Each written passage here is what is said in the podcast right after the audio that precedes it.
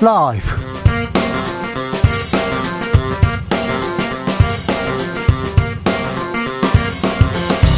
2022년 8월 10일 수요일입니다. 안녕하십니까. 주진우입니다. 서울 수도권을 강타한 물폭탄. 오늘은 충청으로 이동 많은 비를 뿌리고 있습니다. 충북 전역에 호우특보 내렸습니다. 자택 지위 논란이 있었던 윤 대통령 침수 상황 보고도 퇴근했다고 알려져서 오늘도 논란 이어졌습니다. 호우 피해에 대해서는 죄송한 마음이라고 사과했습니다. 폭우가 지나간 자리 그런데 교통 대란으로 이어졌습니다. 교통 상황 그리고 기상 속보 실시간으로 전해드리겠습니다. 주호영 비대위 출범했습니다. 해임된 이준석 전 대표 바로 반격합니다. 가처분 신청합니다. 입장 밝혔는데요. 이준석이 쏜 비대위 효력 정지 가처분 당 내용 계속될 것으로 보입니다. 국민의힘이 띄운 혁신형 관리 비대위 어떤 길을 걸을까요? 공동 혁신 구역에서 짚어봅니다. 광복절 특사 정치인 빠지고 기업인 들어갔다는 소식 들립니다. 사면 불발 소식 들은 이명박 전 대통령, 윤석열 대통령도 여러 생각이 있을 것이다. 라고 짧은 한마디 남겼다고 전했는데요. 과연 그렇게 말했을까요? 정말 그럴까요? 윤 대통령 결국 어떤 선택을 하게 될지도 궁금합니다. 공정과 상식 외치면서 출범한 윤석열 정부의 기업인 사면 여러분은 어떻게 보셨습니까? 자, 훅 인터뷰에서 고민해 봅니다. 나비처럼 날아 벌처럼 쏜다. 여기는 주진우 라이브입니다. 오늘도 자중차에 겸손하고 진정성 있게 여러분과 함께 하겠습니다. 재난 속보 알려드리겠습니다. 장마 전선 영향으로 많은 비 예보되어 산사태 발생 우려되고 있습니다. 서울, 인천, 대전, 세종, 경기, 강원, 충북, 충남 지역 산사태 위기 경보 경계 단계 발령됐습니다. 그 외 지역은 관심 단계 유지합니다. 산사태 취약 지역 주민 그리고 방문객 등 산지와 인접하여 있으신 분들 안전한 곳으로 이동해 주시기 바랍니다. 아, 무엇보다도 KBS 아, 일라디오 함께 하시면 저희가 교통 상황 그리고 기상 상황 계속 전하겠습니다. 서울 수도권 폭우를 쏟아붓던 비구름이 충청으로 내려갔습니다. 충청에 있는 분들 괜찮으시죠? 안부 전해 주십시오. 폭우를 뿌리던 비구름 내일 다시 서울로 온다고 합니다. 그런데 오늘은 해가 쨍 떴어요. 그런데 교통 상황이 아, 정말 엉망이다 이런 얘기도 있었고요. 해리다 이런 얘기도 있었는데 해리는 아닌 것 같습니다만 통제 구간이 많았습니다. 버스 지하철 상황도 원활하지 않았어요. 올림픽대로 강변북로 통제됐는데 강변북로는 방금 전에 이렇게 어, 해제됐다고 합니다. 서울 시내 교통 상황 굉장히 힘들었는데 잠시 후에 저희가 자세히 알아보겠습니다. 그러니까 청취자 여러분들 주진우 라이브 귀 쫑긋 세우시면 되겠습니다. 아, 여러분이 계신 곳에 있는 계신 곳 교통 상황도 날씨 상황도 알려주십시오. 그러면 저희가 어, 다른 분들한테 널리 공유하겠습니다. 샵 9730 짧은 문자 50원 긴 문자는 100원입니다. 콩으로 보내시면 무료입니다. 주진우 라이브 시작합니다.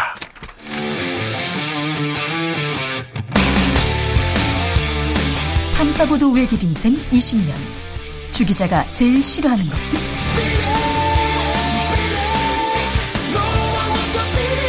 이 세상에서 비리와 부리가 사라지는 그날까지 오늘도 흔들림 없이 주진우 라이브와 함께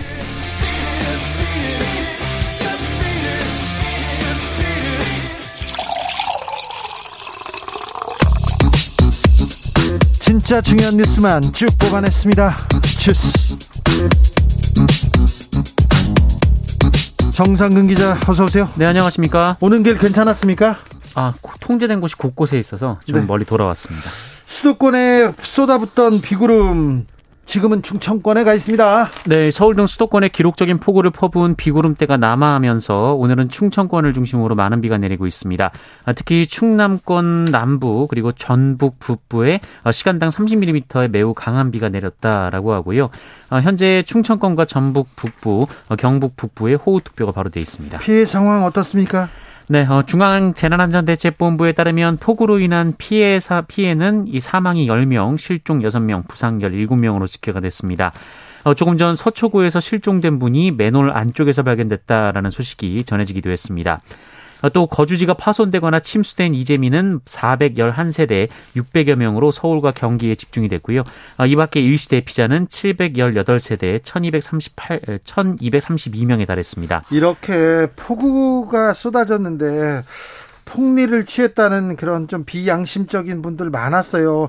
아, 집에 가지 못해서 여관에 갔는데 하루 저녁에 30만 원 달라고 하더라고요. 그런 분들이 있었는데 그러시면 안 됩니다. 남의 이 불행을 가지고 이렇게 거기에서 이득을 이해는 하는데 이해는 하는데 이거 너무한 거 아닌가 좀 야속한 생각 들었습니다. 그런데 비가 그쳤어요. 해가 쨍 떴는데 도로 곳곳 통제되면서 큰 혼자 빚었습니다. 네, 집중호로 인한 한강 수위 상승으로 올림픽대로 간병 북로 등 이 주요 간선도로 일부 구간의 차량 진입이 통제되면서 어, 서울은 이틀째 출근길이 극심한 혼잡을 빚었습니다. 아, 그런데 강변 북로든 올림픽대로든 그러면 진입을 못하게 해야지. 저도 강변북로에 진입했습니다. 네. 진입했는데 길을 막아놓고 저쪽으로 가라는 거예요. 전 여의도로 가야 되는데 상계동 가는 길만 열어놨어요. 어쩔 수 없이 상계동 쪽으로 쭉 갔는데 거기를 또 막아놔가지고 또 다른 데라고 가야, 가야, 가야 돼서 20분 거리를 3시간 20분 걸려서 왔어요. 네, 이 문제는 간병분로가 통제된 것이 오늘 0시였는데요. 네. 어, 이것이 긴급 재난 문자로 공지가 안 됐다라는 데 있습니다. 어, SNS에는 이 정작 필요한 교통 정보는 이 재난 문자가 공지되지 않는다라는 비판이 나오기도 했다고 합니다. 그러니까요. 이거 좀 알려 주었어야지. 참 저희가 서울 시내 교통 통제 상황 자세히 알아볼 테니까 잠시 후에 저희가 자세히 알려드리겠습니다. 어, 퇴근 시간인데 괜찮을지 모르겠습니다. 어제는 지하철 문제가 있었잖아요. 네, 어제 수도권에 집중호우가 쏟아지면서 지하철 각 구간이 침수됐다가 복구되는 일이 반복됐는데요. 어, 이건 역시 시민들에게 제대로 공지되지 않아 큰 불편함을 겪었다라는 비판이 이어졌습니다. 아, 서울시는 실시간 교통 정보 그리고 이 도로 통제 구간 등의 정보를 이 정류소의 버스 정보 안내 단말기 아, 그리고 도로 전광 도로 전광 표지 아, 그리고 서울 교통 정보 시스템인 TOPIS 등을 통해서 안내하고 있고요. 그리고 지하철 1호선에서 8호선 운행 상황은 이 서울 교통공사 트위터와 또타 지하철 앱을 통해 확인할 수 있게 했습니다. 자, 그런데 잘 몰라요. 시민들 모르는데 서울 교통 정보 시스템 TOPIS 이렇게 찍어야 됩니다. 오늘 같은 날은 티맵 뭐 카카, 카카오톡에서도 맵 이렇게 어 안내 이렇게 애플리케이션 쓰지 않습니까? 그거 잘 안 통합니다. 그래서 서울 교통 정보 시스템 토파스 토피스인가요? 토피스입니다. 토피스요. 토피스 찍어보고 이렇게 가셔야 됩니다. 아, 0190님께서 주 기자님 서울 교통 있지 않습니까? 통제 관련해서 문의사항이 있으면 02700 5000번 이렇게 문의해서 본인이 가려고 하는 방향 경로를 물어보시면 친절히 잘 알려줍니다. 이런 네, 이런 것도 있었군요. 저는 아 저기 그냥 인터넷에서 찍어서 이렇게 올림픽대로 상황, 이렇게 강변북로 상황 잘 안 나오더라고요. 아, 토피스가 있었고, 어, 700에 5000번이 있었습니다. 저희가 서울 시내 교통 상황은 자세히 알아보겠습니다. 음. 어제 윤석열 대통령 침수 피해로 사망한 현장 다녀왔어요. 그런데 또 여기서 또 논란이 있네요. 네, 어, 윤석열 대통령은 어제 오세훈 서울시장과 함께 침수 피해로 일가족 3명이 사망한 서울 관악구 신림동 반지하 주택 현장을 찾았는데요. 어, 이 자리에서 주민들과 대화하는 과정에서 어, 어떻게 여기 계신 분들은 미리 대피가 안 됐는가 모르겠네라며 어, 다소 좀 당혹스러운 발언을 했습니다. 아이고. 어, 논란의 발언은 여기서 그치지 않았고요. 이 빗물이 들어찬 반지하 주택을 내려보, 내려보다가 어, 본인이 퇴근하면서 보니까 벌써 아래쪽에 있는 아파트들이 침수가 시작됐더라 아, 이런 말을 하기도 했습니다. 민주당은 공세 강화했습니다. 네, 민주당은 윤석열 대통령이 퇴근길에 이미 침수 피해가 벌어진 상황을 봤다면 다시 복귀를 해서 재난 상황을 점검해야 했다라고 비판했습니다. 이 박홍근 민주당 원내대표도 오늘 이 아비규환 전에 아비, 아비규환 중에 이 대통령의 모습도 없었고 또 컨트롤 타워인 국가 위기관리센터도 작동하지 않았다라면서 어, 서울과 수도권에 폭우 예보가 있었으면 위기 대응 총사령관으로서 철저히 대비하고 실시간 대응을 진두지휘했어야 했다라고 비판했습니다. 윤석열 대통령 수해 관련 회의를 주재했습니다. 사과도 했습니다. 어, 이 자리에서 윤석열 대통령은 기록적인 집중호우로 국민들께서 많은 피해를 입었다라며 희생자의 명복을 빌며 불편을 겪은 국민들께 정부를 대표해서 죄송한 마음이라고 밝혔습니다. 아, 자, 비가 자연재해지 않습니까? 비가 왔어요. 재난은 어쩔 수 없는데 그 이후에 정부의 대응, 그 다음에 서울시의 대응 지금 적절한가 이런 또 논란이 있습니다. 그런데 대통령실에서는 아, 정치 공세를 하고 있다 이렇게 맞받아칩니다. 네, 대통령실 강승규 시민사회 수석이 오늘 KBS 라이 KBS 라디오와의 인터뷰에서 이 폭우 피해가 발생했다면 모르지만 대통령께서 퇴근하실 때는 이 대통령실 참모진들도 일상적으로 저녁 약속도 있고 해서 다 갔다라고 얘기를 했습니다. 어, 그러면서 비가 온다고 대통령이 퇴근을 안 하냐라고 반박을 했는데요. 어, 그러면서 대통령이 계신 곳이 곧 상황실이라며 어, 대통령은 계속 실시간으로 보고를 받았고 지침도 내렸다라고 주장했습니다. 어, 또한 야당이 국민이 고통을 겪고 있는 재난을 정쟁으로 삼고 있다라고 비판했습니다. 여당에서도 어머 나섰습니다. 네, 권성동 원내대표는 SNS에 초당적 대책 마련에 힘써도 부족할 판에 일부 정치인은 수혜를 정쟁의 수단으로 삼고 있다라고 반박했습니다. 이게 비슷한 인식, 그 비슷한 인식입니다. 지금 수혜인데 정쟁으로 이렇게 공격하고 있다 이렇게 얘기하는데 어제 신림동에서도 그렇고요. 음, 현실은 영화 기생충보다 훨씬 더 참혹했다 이렇게 생각이 됩니다. 그분들은 나오지 못했잖아요. 그래서 재난은 가난한 사람들을 먼저 덮치고 이렇게 휩쓸어 갔다 이렇게 걱정하고 또 가슴 아파하는데 비가 온다고 대통령 퇴근을 안 하냐 이런 얘기가 이런 얘기가 국민들한테 무슨 위로가 될까요? 무슨 의미가 있을까요? 수석님 얘기하는 것도 무슨 말인지는 알겠는데 비가 온다고 퇴근 안 하냐? 대통령한테 비를 막아달라는 게 아니라 이렇게 어려운 사람들 옆에 좀 서 있고 좀 다독이는 모습 보여달라고 하는 건데 그게 그렇게 어렵나 봅니다. 주호영 비상대책위원장 혁신형 비대위 구성 밝혔습니다. 혁신이란 얘기가 들어갔습니다. 네, 국민의힘 주호영 비상대책위원장은 오늘 비대위 성격과 관련해서 전당대회 준비를 위한 실무형 비대위에 대한 부정적인 입장을 밝혔습니다. 실무형이 아니라 혁신형이다. 네, 어, 그럴 거면 선거관리위원회를 구성하면 된다. 뭐 이런 얘기였는데요. 이 바로 전당대회를 열지 않고 시간을 두고 내년쯤 전당대회를 치른다는 계획으로 보입니다. 어, 주호영 위원장은 비대위원 인선에 대해서는 이 당의 안정과 혁신에 도움이 될 수 있는 분들을 중점적으로 모실 계획이라고 했고요. 예. 또 본인과 권성동 원내대표 등 이 당향직 비대위원 3명을 포함해서 어, 총 9명으로 구성할 계획이라고 밝혔고 외부에서 두세 명 정도 참여하는 방안을 언급했습니다. 이준석 대표는 가처분 신청을 냈다고요? 네, 이준석 대표는 오늘 국민의힘과 주호영 비대위원장을 상대로 비대위 전환과 관련해 서울 남부지법에 효력정지 가처분 신청을 냈습니다.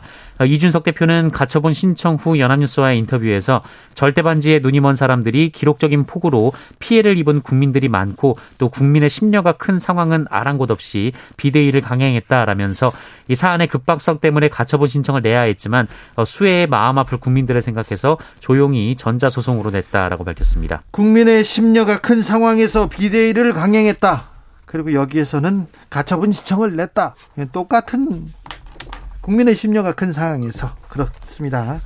이준석계로 평가받았습니다. 박민영 국민의힘 대변인 대통령실로 갔네요. 네, 이준석 대표 취임 이후 이른바 대변인 선발 토론 배틀을 벌였었는데요. 네. 어, 여기서 당 대변인으로 발탁돼서 이준석 퀴즈로 불린 이 박민영 국민의힘 대변인이 이 대통령실에서 청년 대변인으로 근무하기로 했다라고 밝혔습니다. 이준석계 사람들이 하나씩 둘씩 이렇게 입장을 바꾸는 건가요? 네, 박민영 대변인은 대통령실에서 청년 대변인으로 함께 일해보자는 제의를 받았다라며 어, 묵묵히 정부의 성공을 덮는 것이 본인이 할 수 있는 노력이라는 결론에 도달했다라고 말했습니다. 네. 어, 앞서 박민영 대변인은 윤석열 대통령이 부실 인사 논란에 대해 어, 전 정권에 지명된 장관 중 그렇게 훌륭한 사람 봤냐라고 하자 윤석열 대통령을 공개 비판한 바 있습니다. 경찰이 김혜경 씨 소환을 통보했습니다. 네, 경기남부경찰청 반부패 범죄수사대는 어제 경기도 법인카드 유용 의혹과 관련해서 이재명 민주당 의원의 배우자 김혜경 씨에게 출석 요구서를 보냈다라고 밝혔습니다. 어, 이에 대해 이재명 의원실은 김혜경 씨는 진상을 규명하기 위한 경찰의 수사에 적극 협조하겠다라고 전했습니다. 이재명 의원의 조폭 연루설 주장해온 변호사가 있습니다. 장영화 변호사였는데 경찰이 체포했습니다. 네, 경찰이 이재명 의원의 조폭 연루설을 제기한 장영화 변호사를 지난 8일 오전 체포한 사실이 전해졌습니다. 어, 경찰은 장영화 변호사가 출석 요구에 응하지 않았던 데다가 허위사실 공표 혐의 등이 입증됐다고 보고 법원으로부터 체포영장을 발부받은 것으로 전해졌습니다. 음. 이 장영하 변호사는 지난해 10월 이재명 의원이 지난 2015년 성남시장으로 재직할 당시 어, 이른바 국제 마피아파 전 행동대원이자 이 코마 트레이드 직원인 박철민 씨로부터 돈다발을 받았다라고 주장하며 관련 사진을 공개한 바 있는데 그 사진이 네, 허위로 드러난 바 있습니다. 그런데 아직도 조사를 안 받고 계셨어요? 네, 어, 민주당이 당의 대선주자였던 이재명 의원의 당선을 막을 목적으로 허위 사실을 공표하고 거짓 사실로 명예를 훼손했다며 고발한 바 있는데요. 네. 네. 체포가 됐습니다. 체포됐는데 그런데 검찰이 구속영장 반려했습니다. 네, 서울중앙지검 공공수사 2부는 이 서울경찰청이 신청한 이 장영하 변호사의 구속영장을 반려했습니다. 이 체포영장은 피의자의 신보, 신병을 확보한 뒤 48시간 이내에 구속영장을 신청하거나 청구해야 하는데요.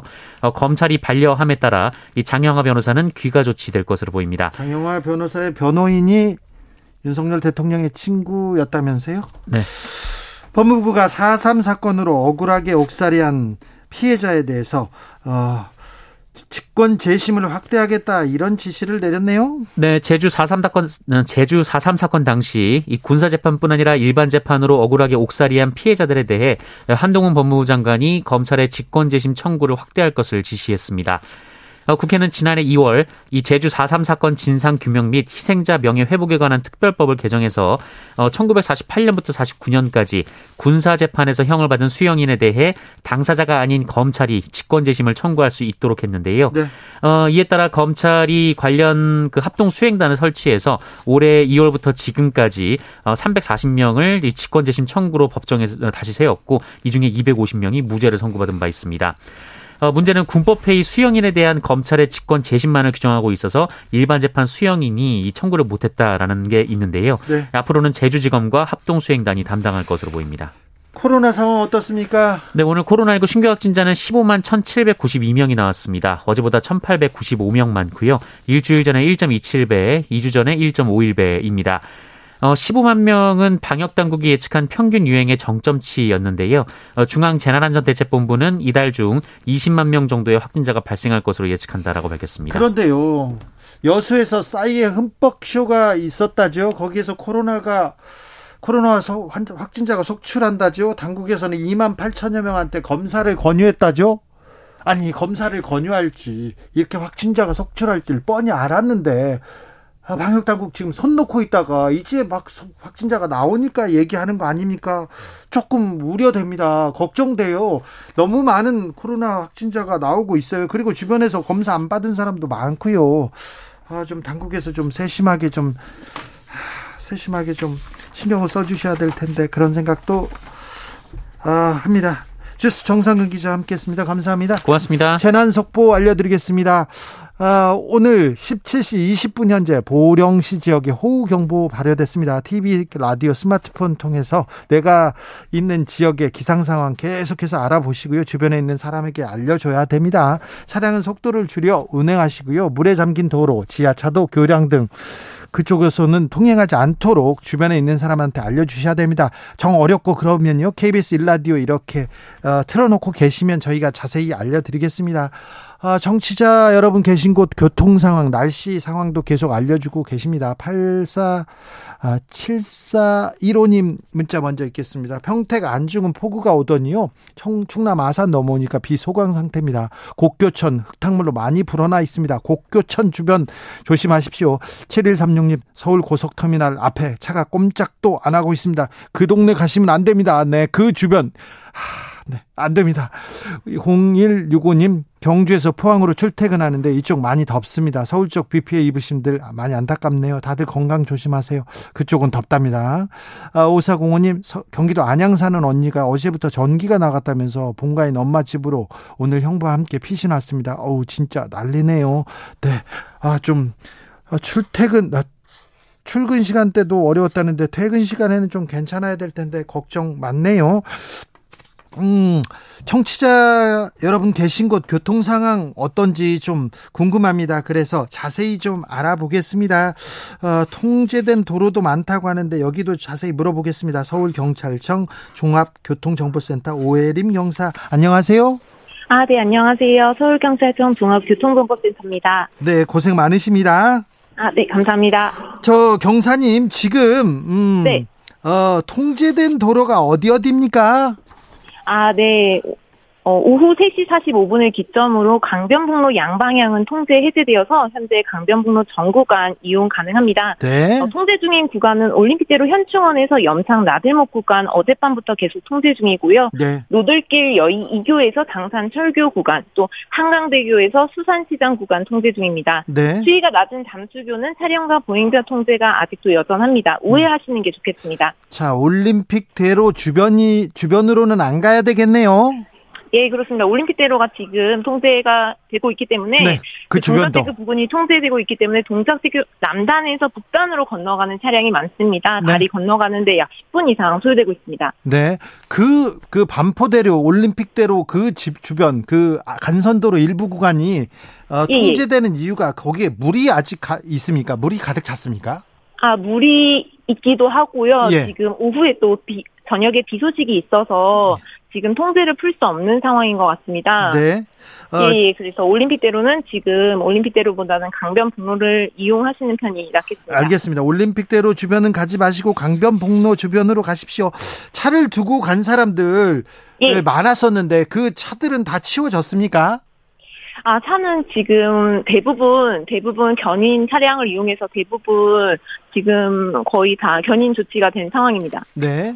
그리고 어, 사고로 정체된 구역도 있습니까? 아, 지금 사고로 정체된 구간이요? 네. 잠시만요. 아, 사, 사고로 정체된 구간은 지금은 확인이 되지 않고 있는데요. 네.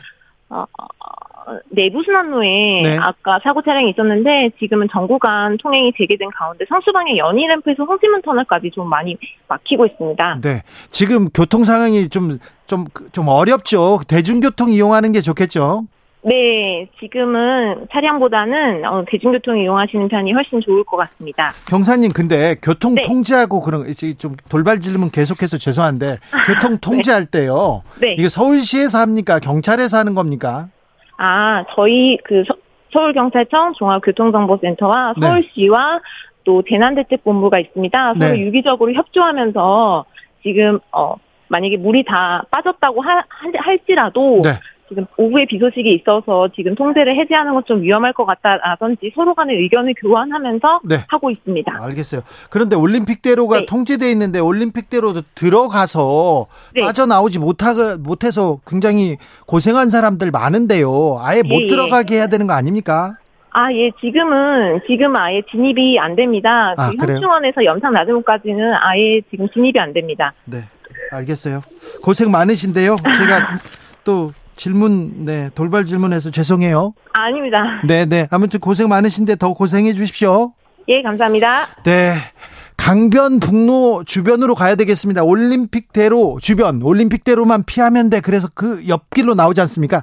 거의 다 비슷한 생각을 하고 계세요. 거기 주차장입니다. 제가 20분 거리를 3시간 20분에 왔다니까요. 다른 친구들은요. 다른 친구는 7시간 걸렸다는 친구도 봤어요. 그러니까 올림픽대로 주변 절대 가지 마시고요. 강변북로는 양방향 해제됐다니 그쪽을 이용하시는 게 나을 것 같습니다. 가능하시면 대중교통 이용하시는 게 좋을 것 같아요. 교통정보 상황 다시 한번 알아보고 가겠습니다. 임초희 씨.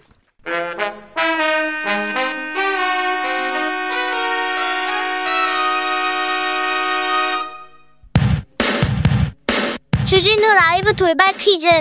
오늘의 돌발 퀴즈는 객관식으로 준비했습니다. 문제를 잘 듣고 보기와 정답을 정확히 적어 보내주세요. 중부지방 집중호우로 서울 대중교통이 운행에 차질을 빚었으나 관련 정보가 제때 전달되지 않아 불편을 겪었다는 시민 불만이 속출하고 있습니다. 서울시가 교통정보를 제공하는 공식 채널이 있긴 하지만 직접 찾아보기 번거롭다는 지적이 나오고 있는데요. 서울시는 실시간 교통정보와 통제 구간 등의 정보를 정류소 버스 정보 안내 단말기와 도로 전광 표지 그리고 이곳 누리집 등에서 안내하고 있습니다. 자 여기서 문제 서울 교통 정보를 확인할 수 있는 시스템인 이곳의 이름은 무엇일까요? 보기 드릴게요. 1번 원피스 2번 투피스 다시 한번 들려드릴게요. 1번 원피스 2번 투피스 샵9730 짧은 문자 50원 긴 문자는 100원입니다. 지금부터 정답 보내주시는 분들 중 추첨을 통해 햄버거 쿠폰 드리겠습니다. 주진우 라이브 돌발 퀴즈 내일 또 만나요.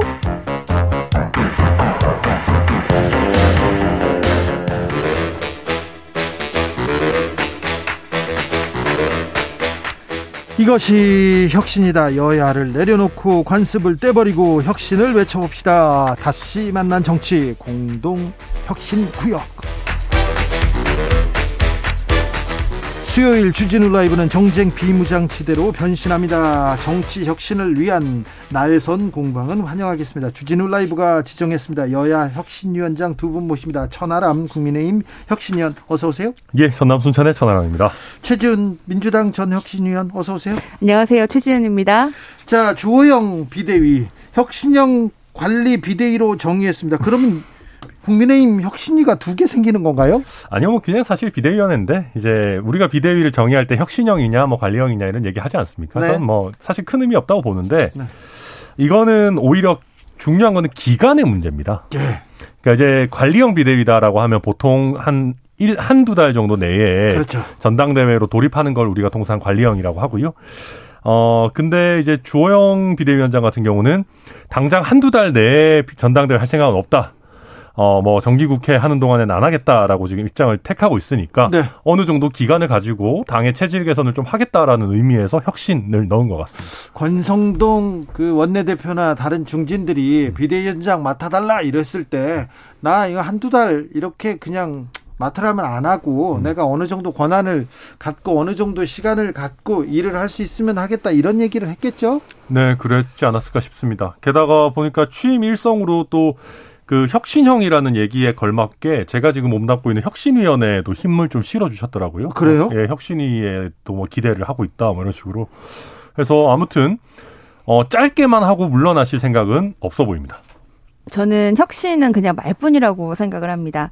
이 저희도 비대위를 지금 여러 번 해봤는데 민주당에서 민주당도 많이 했죠. 민주당도 많이 했죠. 근데 이 전당대회 전에 하는 비대위는 네. 관리형일 수밖에 없습니다. 이 새로운 당 대표가 네. 당원 당규를 바꾼다든지 아니면 총선 때 뭐 그 총선에 공천하는 인사를 혁신적으로 상징적인 인- 인사를 꾸민다든지 하는 건데 지금 비대위는 총선 공천권을 가진 것도 아니고 다음번 전당대회를 어떻게 하면 안정적으로 치러질 것인가 어떻게 하면 떨어진 지지율을 막을 것인가가 중점이 되고 그래서 주호영 국민의힘 비대위원장이 비대위원장이 된 거라고 생각합니다. 안정적이고 어, 비교적 중립적이고 특별 특정한 개파나 뭐 혁신한다는 이미지 없이 그냥 안정적인 분을 모셔놓고 어, 특별한 권한을 주지 않고 혁신이란 얘기는 그냥 문이지 사실은 관리형이라고 생각하고 실제로 그 당 박 인사도 좀 포함해서 중립적으로 가장 중립적인 사람들로 비대위 꾸미겠다 이렇게 비대위원장 얘기를 하셨더라고요. 중립적인 사람이 어, 요 시기에 해가지고는 절대 혁신을 이룰 수도 없고 그걸 기대하는 것도 아니다 이렇게 보입니다. 제가 봐도 이거는 근본적으로 관리형 비대위고요. 그러니까 일단 지금 시기에 비대위원장이 사고만 안 쳐도 당을 위해서 큰 역할을 하는 겁니다. 그 좀, 예. 네, 뭐 말만 안 나와도. 그럼요. 네. 실수 없이 안정적으로 몇 달만 가도 네. 저는 뭐 큰 성과다 생각합니다. 아무튼 비대위 꾸려지자마자 좀 들썩이기 시작합니다. 안철수 의원 역할이 있으면 마다하지 않, 않겠다. 이거 출마하겠다는 얘기로 보이고요. 김기현 의원 움직이고 있고요. 나경원 전 원내대표도 소식 들립니다. 어떻게 보십니까? 네, 안철수 의원 같은 경우는 원래 이제 굉장히 좋게 말해서 신중한 화법을 구사하시는 분인데 어, 이 정도로 역할을 마다하지 않겠다라고 그렇죠. 했다면은 사실상 출마 선언이라고 봐야 될 것 같고요. 그렇죠. 근데 이제 김기현 의원 같은 경우는 글쎄요, 저는 출마 준비가 충분히 되셨는지 모르겠는데 의외로 좀 조기 전당대회를 강하게 얘기를 하고 계시고 예. 뭐 나경원 원내- 원내대표 같은 경우는 이제 좀 잘 안 빠지시는 분이니까 예, 저희가 이제 정치인들 그런 얘기 하지 않습니까? 장이 서면 뭐 가야 된다 또 이런 얘기를 또 잘 맞는 분이기 때문에 네. 늘 얘기가 나오는 것 같습니다. 음, 근데 변수는 이준석 전 대표일 것으로 보입니다. 아, 가처분 신청 할 것 같은데 가처분 신청 그리고 또 어, 이준석의 입 이런 상황에서 어떻게 또 움직일지 이게 변수가 될 것 같아요. 네. 오늘 일단 이제 가처분 신청 이미 했고요. 네. 전자소송으로 접수를 했다라고 밝혔고, 어, 저는 뭐, 가처분 인용 가능성이 6대4 정도로 조금 더 높다라고 생각을 하는데, 그거는 이제 뭐 사람마다 좀 판단이 다를 수 있으니까, 어, 차치하고, 지금 이제 많은 분들이 명예로운 퇴진도 뭐 얘기하고, 당대표가 어떻게 당을 상대로 뭐 소송할 수 있냐라고 얘기하는데, 어, 그러려면은 이준석 대표에게도 뭔가 명분을 주고 네. 퇴로를 열어야 되는데 그런 움직임은 사실 전혀 없어 보여요. 그냥 이준석 대표한테 어, 무조건적인 항복을 요구하고 있는 것 같은데 뭐 잘 아시겠지만 이준석 대표가 항복을 쉽게 할 만한 사람은 아니지 않습니까? 네. 그러다 보니까 이게 뭐 물론 뭐 법원의 결정이 나와야 최종적인 결정은 나겠지만은 그 사이에 참 정치가 많이 실종돼 있다라고 하는 아쉬움은 뭐 있습니다. 저도 완전 동의하는데요. 어, 윤석열 대통령하고 이렇게 그 문자로 또 확인을 했지만은 이준석 대표를 선거 때는 그렇게 어, 활용을 하다가 이제 선거 끝나고 나니까 이제 이준석 대표만 없어지면은 당 지지율 다시 올라갈 것이다. 분란이 해결될 것이다라고 착각을 하시는 것 같아요. 근데 사실 윤석열 대통령은 역사상 최저 표차로 당선을 하셨고 사실은 본인을 지지하지 않은 세력으로부터도 지지율을 이끌어내고 중도 확장을 하셔야 되는데 이준석처럼 뭐 이 사람이 했던 일이 잘했고 아니고를 떠나서 젊은 사람 그리고 혁신을 이렇게 상중, 상징하는 이런 분들을 내쫓는 걸로 해서 당내 뭐 분란이 수습이 이제 되고 다시 지지율이 오를 것이다라는 건 좀 잘못된 생각이라고 생각하거든요. 그래서 이준석 대표의 입장에서는 결국은 뭐 신당 창당은 안 했다. 그러니까 그 당에 계속 당에 대한 그 의리나 로열티를 계속 지키겠다라고 보이면서 가처분 신청은 하겠다. 이거는 나는 어 내가 잘못한 게 없다고 생각을 하고 내 명예를 지켜달라. 내가 할 수 있는 거는 법적 뭐 소송을 불사하면서 모든 것을 나는 다 했다. 나는 당당하다. 이렇게 좀 얘기를 하고 싶은 것 같아요. 네. 근데 저는 이준석 대표가 가장 아, 명예로울 수 있는 방법은 이번에 이제 가처분 소송이 어떻게 하든 일단 좀 물러났다가 다음번 당대표 선거라든지 예를 들어서 아니면 차기 총선이라든지 이런 데서 충분히 컴백할 수 있다고 생각을 하는데 정말 놀랍게도 그 국민의힘 당권 주자에 대해서 여론조사 뭐 이런 게 제가 정확한 수치는 기억이 나지 않지만 어, 유승민 이준석 오히려 이준석 대표가 지금 top2를 달리고 있더라고요. 그런 걸 보면서 아, 국민들이 지금 오히려 어, 윤핵관을 좀 견제하자. 네. 이, 이준석에 대한 동정론 이런 게 강하게 일고 있다고 생각합니다. 아무튼 정치가 실종된 국민의힘 당 대표가 당을 상대로 지금 가처분 신청 들어갔습니다. 혼란은 지속될 것으로 보입니다. 근데 사실 저는 그렇게까지 혼란할 거라고 생각하지는 않아요. 일단 첫 번째로 이준석 대표의 가처분이 기각되면 뭐 그냥 비대위 그대로 가는 거고요. 네. 인용되면 막 당이 난리 나는 거 아니냐 그러시는데 저는 생각보다 간단한 수습책이 있다고 봐요. 권성동 원내대표만 물러나면 됩니다. 그래요. 권성동 원내대표 물러나고 사실 주호영 비대위원장을 원내대표로 선출하면 돼요. 그렇게 해서 과거의 그 시스템이랑 똑같게 원내대표 겸 당대표 직무대행을 주호영 의원이 하는 걸로 한다면은 네. 사실 비대위와 거의 비슷한 효과를 낼 수 있거든요. 네. 그래서 뭐 이게 뭐 이- 저희 당이 이런 소송 한 번 한다고 해서 뭐 무너질 당이 아니고요. 지금 사실 뭐 저희 지금 얘기 많이 하는 주호영 비대위원장 같은 경우도 과거에 당 상대로 가처분 이런 거 다 하고 그러셨어요. 아, 그래요? 예. 자, 그런데 뭐 당이 국민의힘이 무너진다는 건 아니고 국민의힘이 진짜 그 민생, 국민 뭐 안중에 있냐 이런 지적을 받는 거는 또 사실입니다. 그리고 윤석열 대통령의 지지율도 계속 이렇게 아, 떨어지고 있는 상황도 그렇고요. 자, 음, 지금 어, 수해가 있었어요. 굉장히 아, 물폭탄이 있었는데 어, 이 부분에 대해서 대통령과 이 정부가 좀 잘하고 있나 이 부분에 대해서는 좀 노- 논란이 많습니다.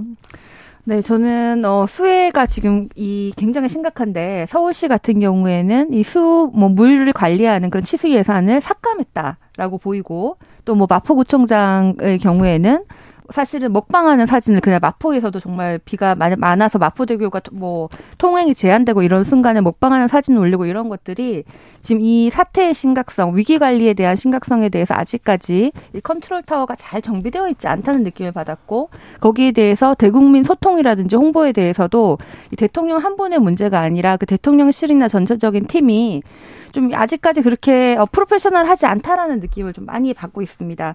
그래서 이런 사실은 이제 저는 어, 민주당의 인사지만 그럼에도 불구하고 우리 국민의 한 사람으로서 우리나라가 잘 유지되고 이런 어, 폭, 폭우 같은 상황에서 잘 관리가 되고 뭐 사고가 없기를 다 바라지 않습니까? 그런데 지금은 어, 이 좀 여러, 여러 가지가 좀 금, 인사라든지 대통령실의 그 근본적인 키펄슨에 대한 뭐 근본적인 변화라든지 이런 것들이 좀 많이 필요한 것 같고 무엇보다도 이 정책 어, 특히 이제 정책이 많이, 뭐, 정, 정치만 실종된 게 아니라 정책도 많이 실종돼 있는 것 같은데, 어, 민생이라든지 물가, 부동산 이런 것에 대해서 앞으로 많이 얘기를 하시겠다고 하는데, 기억나는 게 별로 없습니다. 뭐, 한때는 대통령이 doorstepping 해가지고 얘기를 하시다가, 어, 너무 메시지 리스크가 크다, 장관이 안 보인다, 스타 장관 보여달라 이러다가, 갑자기 교육부 장관이 뭐 5세로 뭐, 뭐, 연령은 바꾸겠다. 계속 사고만 나고 뭐 메시지가 없어서, 대통령실의 그 정책실도 없애고 작은 정부를 지향한다 된다고 했는데 뭔가가 일하는 그 스태프나 아니면은 주요 인사에서 뭐가 좀 비어 있다, 공백이 있다 이런 느낌을 계속 받거든요. 정책치를 다시 만든다든지 인선에서 새로운 근본적인 변화가 필요하다고 생각합니다. 그러니까 일단 저도 저희 이번에 대통령실의 여러 대응에 대해서 저도 사실 부족한 부분을 많이 느낍니다. 그럼에도 불구하고 저는 민주당에서 비판하는 거에 대해서 팩트 체크는 좀 하고 하셨으면 좋겠다라는 생각이 들어요. 지금 아까 말씀하신 이제 그 서울시의 그 수해 방지 치수 예산 삭감 관련해서 공격을 하시는 분들이 많이 계시는데 사실 이거는 작년에 민주당 시의회에서 오세훈 시장이 낸 안보다 248억을 오히려 민주당 시의회에서 깎았습니다. 절대 다수가 민주당이었어요. 그래서 오세훈 시장이 오히려 본인이 그 취임하고 나서 추경 예산으로 292억을 복원을 시켰거든요. 그래서 이런 거는 오세훈 시장을 탓할 게 아니고 사실 오히려 민주당이 운영하던 시의회를 탓해야 되는 부분인데 이게 약간 좀 무분별하게 좀 정쟁을 일삼고 있는 부분은 비판 안할 수가 없고요. 다만 그와 별개로 아, 그러니까 지금 대통령 지지율이 여유가 있는 상황이 아니지 않습니까? 네. 지금 정도의 지지율 상황이라면은 사실 대통령께서 뭐 중앙재난안전본부에 오셔서 지휘를 하시든 사실 저는 그거 이상으로 정말 강남이 됐든 관악이 됐든 수해 현장에 그 즉시 가셔가지고 허리까지 물 들어오시는 거 정말 대통령이 옷 젖어가면서 거기에 뛰어가고 그런 모습이 나와야지 사실 국민들이 아 이게 뭔가 대통령과 정부가 우리를 위해서 최선을 다하고 있구나라는 그렇죠. 느낌이 나는데 저는 그런 부분에 대한 대처나 이런 게 그러니까 대통령은 그런 거 생각 못 하실 수도 있습니다. 왜냐하면 평생 그렇죠. 정치를 하신 분이 아니니까. 그렇죠. 근데 옆에서 이런 얘기를 해줘야 될 거 아니에요. 직업 정치를 했던 사람들이. 그날 그날 대처를 했어야 돼요. 잔발 입고 어딘가는 가던가. 그럼요. 아니 뭐 정말 용, 산까지 돌아가는 게 힘들다 그러면은 가까운 어디 서초구청에라도 가야 될 거 아닙니까? 그 부분도 네. 아쉽다는 얘기도 있었고요. 강승규 수석께서 비 온다고 퇴근 안 하냐 이렇게 얘기하는 거는 굉장히 또 많은 또 논란이 났고. 아, 이런 거는 진짜 저도 보면서 솔직히 좀 저는 그런 발언은 왜 국민들을 더 화나게 하려고 하시지? 좀 이해를 못 하겠더라고요. 이게 갑작스러운 폭우였으면 그럴 수 있어요. 예를 들면 대통령께서 퇴근하시고 나서 갑작스럽게 비가 왔다 그러면 아 그래 뭐 대통령이 신도 아니고 어떻게 알겠냐 할 수 있는데 그럴 수 있죠. 미리 다 예보가 돼 있던 거잖아요. 수백 미리의 폭우가 온다라는 게 예보가 돼 있었으면 대통령께서 퇴근을 하시다가도 비가 많이 온다 싶으면 옆에서 누가 돌립시다 해야죠. 이건 뭐 그래놓고 자기의 어떤 대통령실의 잘못에 대해서 차라리 겸허하게 인정이라도 하면은 덜 회초리를 맞을 건데 여기서 아니 뭐 퇴근할 수도 있고 뭐 저녁 약속 갈 수도 있고 이래 버리면은 당연히 국민들도 화를 내시죠. 네, 저는 일단 대통령이 뭐 직업 정치인이 아니라서 대통령의 문제가 아닌 것도 아니라고 생각합니다. 일단 윤석열 대통령께서 비가 그렇게 오면은 내가 오, 오늘 좀 문제가 있을 것이다 그러면은 그 자리를 지켜야지 댁으로 가셔가지고 전화로 지시를 했다. 뭐 서초동도 뭐 침수돼서 나오지 못했다. 이런 것들이 참 좀 어, 궁색하고 또 대통령실 전체적으로 또 메시지가 지난번에 그 낸시 펠로시 어, 방한했을 때도 휴가 가서 못 만났다 이런 이상한 메시지가 나왔어요.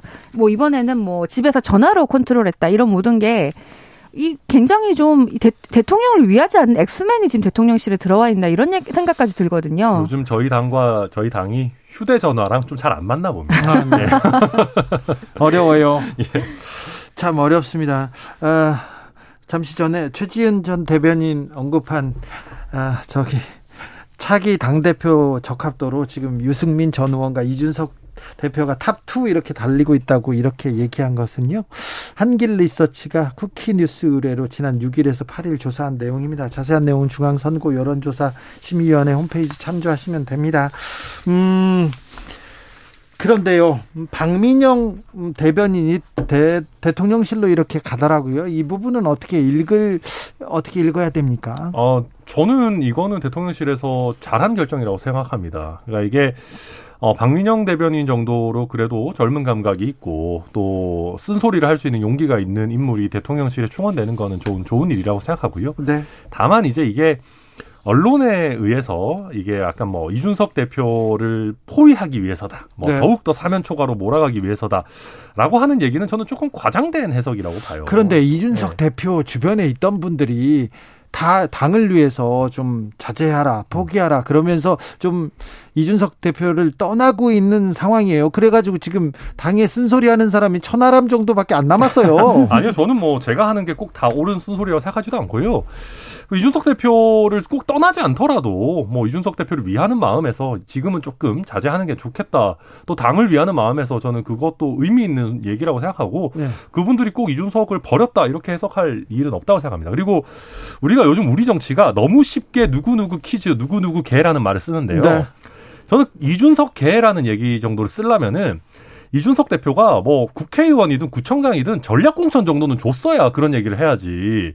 뭐 당직을 준 것도 아니고 사실 박민영 대변인 같은 경우는 그냥 이준석 대표가 개최한 토론 배틀에서 우승을 한 것뿐인데 자기 능력으로 이걸 가지고 뭐 이준석 개다라는 얘기하는 거는 저는 좀 과잉 해석인 것 같아요. 민주당은 보통 당 대표가 당 대변인의 임명을 보통 하고 또 그 내 뭐 예를 들어서 뭐 내가 어느 당 대표 때 대변인이었다 네. 뭐 이러면은 그 당 대표 개다 이렇게 그냥 그 의리라고 좀 생각을 합니다. 나를 믿고 발탁해 준 사람에 대해서 내가 좀 예의를 다한다 그런 의리 같은 게 좀 있어서 그런 면에서는 아 이준석을 배신한 게 아니냐 이런 얘기가 드는데 그럼에도 불구하고 정치를 시작 한 지 얼마 안 된 분이고 이런 좋은 기회가 있는 거는 뭐 대통령실에서 잘했다고 생각을 해요. 그런데 대변인은 쓴소리하는 자리가 아닙니다. 국회의원은 그렇게 할 수 있어도 대변인은 대통령의 의중을 대변하는 것인데 그 거기서 쓴소리를 하겠다는 것도 좀 잘 이해를 못 하신 것 같고 사실 저는 이런 청년 대변인으로 누구 깜짝 발탁이 중요한 게 아니고 윤석열 그 내각이나 그 정책 정무 라인에 민주 이 국민의힘에도 정, 정말 젊고 참신한 분들이 되게 많은데 아무도 안 들어가 계세요. 관료들이나 검사 출신이 많고 예를 들어서 제 앞에 계시는 천하람 위원장님 네. 그리고 뭐 김병민 뭐 권, 김재석 다 제가 서, 그때 당시에 선거 때 보면은 열심히 하셨는데 이런 분들이 뭐 깜짝 뭐 청년 뭐 무슨 뭐 청년 대변인 청년 특보 이런 게 아니고 정책 라인이나 정무 라인으로 가셔가지고 활동을 하는 게 진짜 윤석열 인사가 좀 포용적으로 보인다고 생각합니다. 천하람 변호사 지금요. 네. 코로나 상황 심각합니다. 음. 15만 명대고 음. 계속해서 지금 어, 확진자 늘고 있습니다. 근데 보건복지부 장관 없어요. 아, 이런 빨리 자, 충원해야죠. 예. 검찰총장 음. 자리 없습니다. 그런데 그런 분에 대한 충원보다도 지금 어, 윤석열 대통령 휴가 중에 홍보기획비서관 음. 그리고 이번에 대변인 음. 이거 우리가 잘못했다. 우리가 지금 국민의 뜻을 읽지 못하고 있다보다는 홍보를 잘못해서 우리가 음. 지금 알리지 못해서 이렇게 생각하는 거 아닙니까? 어, 뭐 그런 부분도 있겠지만은 일단 홍보도 좀 더 잘해야 돼요. 저는 솔직히 그 뭐야 우리 그 관악구에 거기 세 분 돌아가신 거기 반지하에서 사진 찍어가지고 홍보하는 거 보고 시겁했거든요. 그렇죠. 그러니까 잘해야 됩니다. 그런 것도 국민들에게 실망을 주는 거기 때문에 홍보 기획도 잘해야 돼요. 근데 박민영 대변인 같은 경우는 아까 대변인은 쓴소리하는 자리가 아니다고 하셨지만 내부적으로 쓴소리는 할 수 있는 거거든요. 또 젊은 감각을 불러 일으킬 수 있고 네. 뭐 그런 면에서 뭐 의미가 없는 인사는 아니라고 생각하고요. 자, 예. 민주당으로 가보겠습니다. 당헌 80조 개정 논란 두고 지금 당 대표 후보들끼리 불이 붙습니다. 자, 전당대회는 어떻게 되고 있습니까? 뭐 지난번에는 어대명 그랬는데 며칠 사이에 확대명, 확실히 네. 당 대표는 뭐 이재명이다 이렇게 해가지고 어 거의 뭐 우리가 한 6대 4 이 정도 돼야 그래도 좀 관심이 있을 텐데 7대 3, 뭐 8대 2 정도 되니까 오히려 좀 흥행에는 안 되는 면이 있지만 사실은 전당대회는 흥행이 중요한 게 아니고 좋은 사람을 뽑아서 그 다음에 새로 시작하는 게 중요한 건데 지금 우리 당원들의 마음이 우리 지금 너무 대선 지선 지고 마음이 아프고 또 그 이후에 비대위도 너무 이상했고 이번에 한번 한 명한테 확 밀어줘가지고 그 사람이 새로 시작할 수 있는 그 기반을 만들어주자 이런 마음이 뭉쳐져 있는 것 같아요. 이재명한테 네. 힘을 실어줘서 이재명 당으로 그냥 밀어붙이자 이렇게. 이재명 당이라기보다는 네. 새로운 민주당을 우리가 원하는데 기존에는 조금 그래도 여의도 정치에선 아웃사이어였던 이재명 당 대표가 그래도 역, 역사상 가장 많은 투표로 낙선하셨지만 가장 많은 표를 얻으셨고 이분이 한번 새로 하시고 그래서 최고위원 선거도 지금 거의 친이로 지금 친이가 거의 1, 2, 3, 4, 5등 중에서 4명은 들어가 있지 않습니까? 이런 것들이 다 지금 우리 당원들의 마음은 어, 일단 한번 잘 할 수 있도록 그 기반을 우리가 밀어주자라고 그런 마음이 모여 있다고 생각합니다. 일단 밀어주자. 네.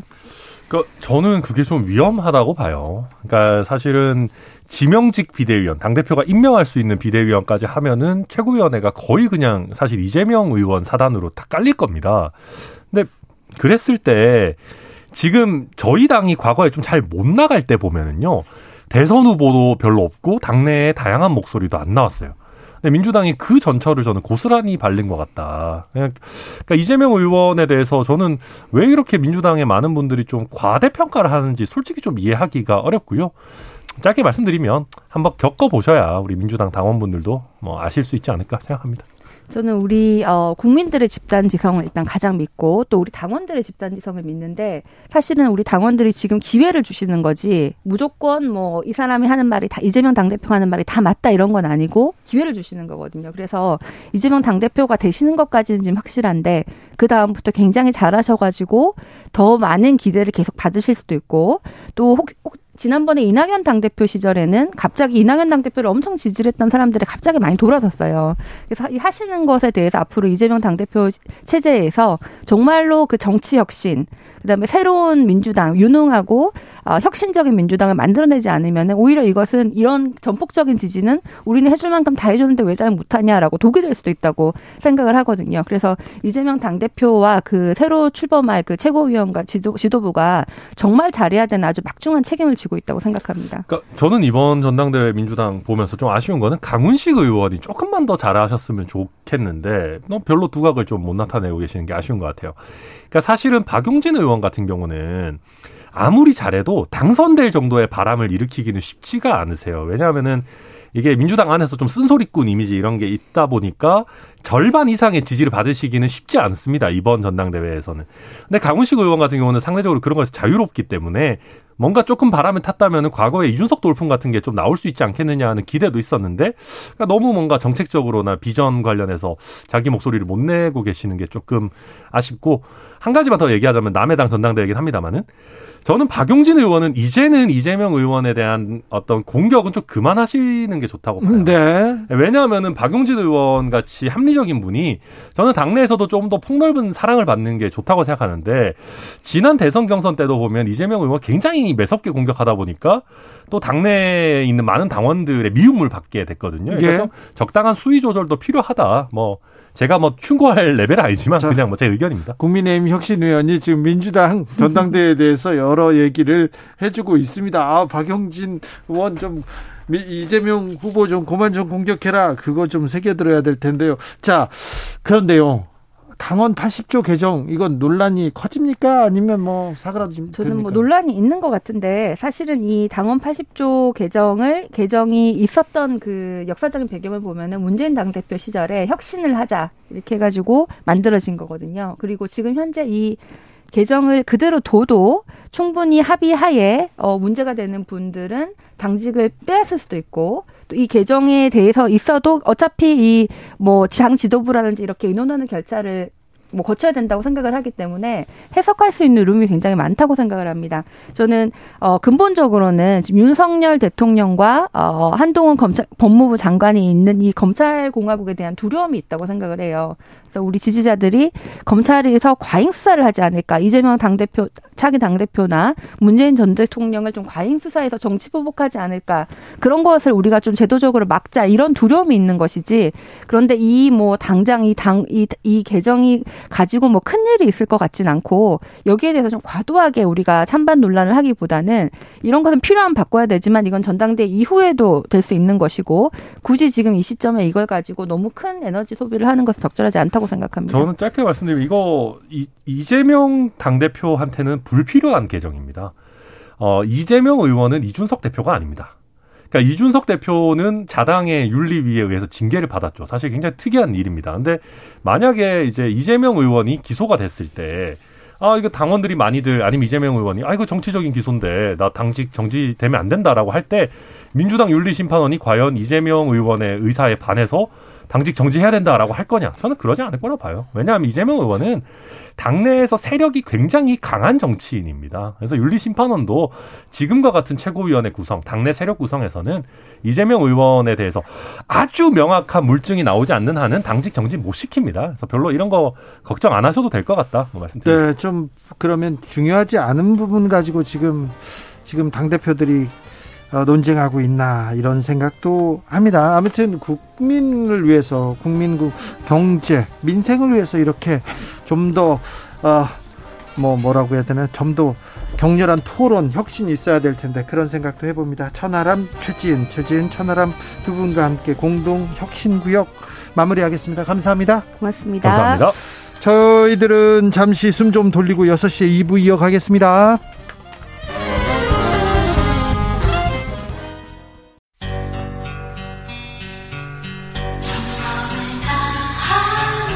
정성을 다하는 국민의 방송 KBS 주진우 라이브 그냥 그렇다고요.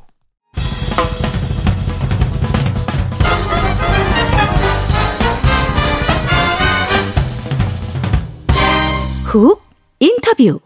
모두를 위한 모두를 향한 모두의 궁금증 훅 인터뷰. 김건희 여사의 논문에 대해서 국민대가 문제없다 교육부도 문제없다 이런 입장 밝혔습니다. 그러자 국민대 교수들 졸업생들 반발했습니다. 어제 민주당 의원들이 국민대 총장 찾아갔는데요. 어떤 얘기 나눴는지 들어보겠습니다. 국회 교육위 소속입니다. 안민석 더불어민주당 의원 안녕하세요. 네, 반갑습니다. 안민석 의원입니다. 의원님 어제 국민대에 방문하셨어요. 어떤 문제가 있다고 보시는 겁니까?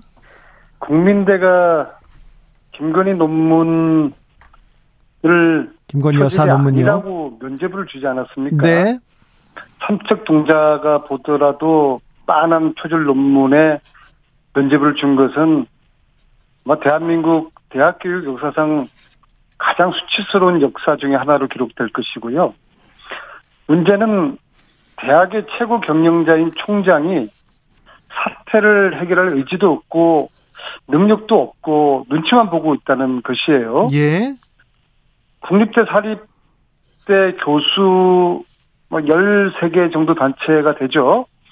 이 전국의 교수들이 이번 문제는 대한민국 연구자들의 얼굴에 침을 뱉는 행위와 같다 그런 말씀을 하시면서 교육부에 재조사 요구했고요. 예. 공개 검증단 구성해서 국민 검증하겠다고 이제 하지 않았습니까? 네. 하여튼 문제는 총장이 교육자의 사명을 외면한 채 보이지 않는 손, 누군가의 눈치를 보고 있다고 저는 느꼈습니다. 네. 이 보이지 않는 손의 실체, 이 실체를 이제 밝히는 것이 앞으로 예, 이 사태를 해결하는 예, 주요 키포인트가 될 것 같습니다.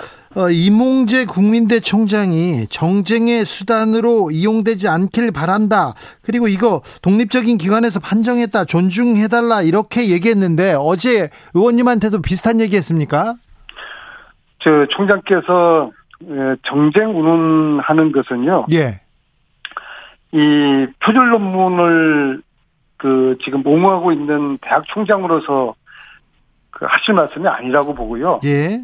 특히 권력에 굴종, 굴종한 대학의 총장이 정쟁 운운하는 말씀은 어느 도단이라고 보고 있습니다. 특히 대학의 그 자율을 훼손하지 말라는 그런 주장을 하고 계신데요. 네.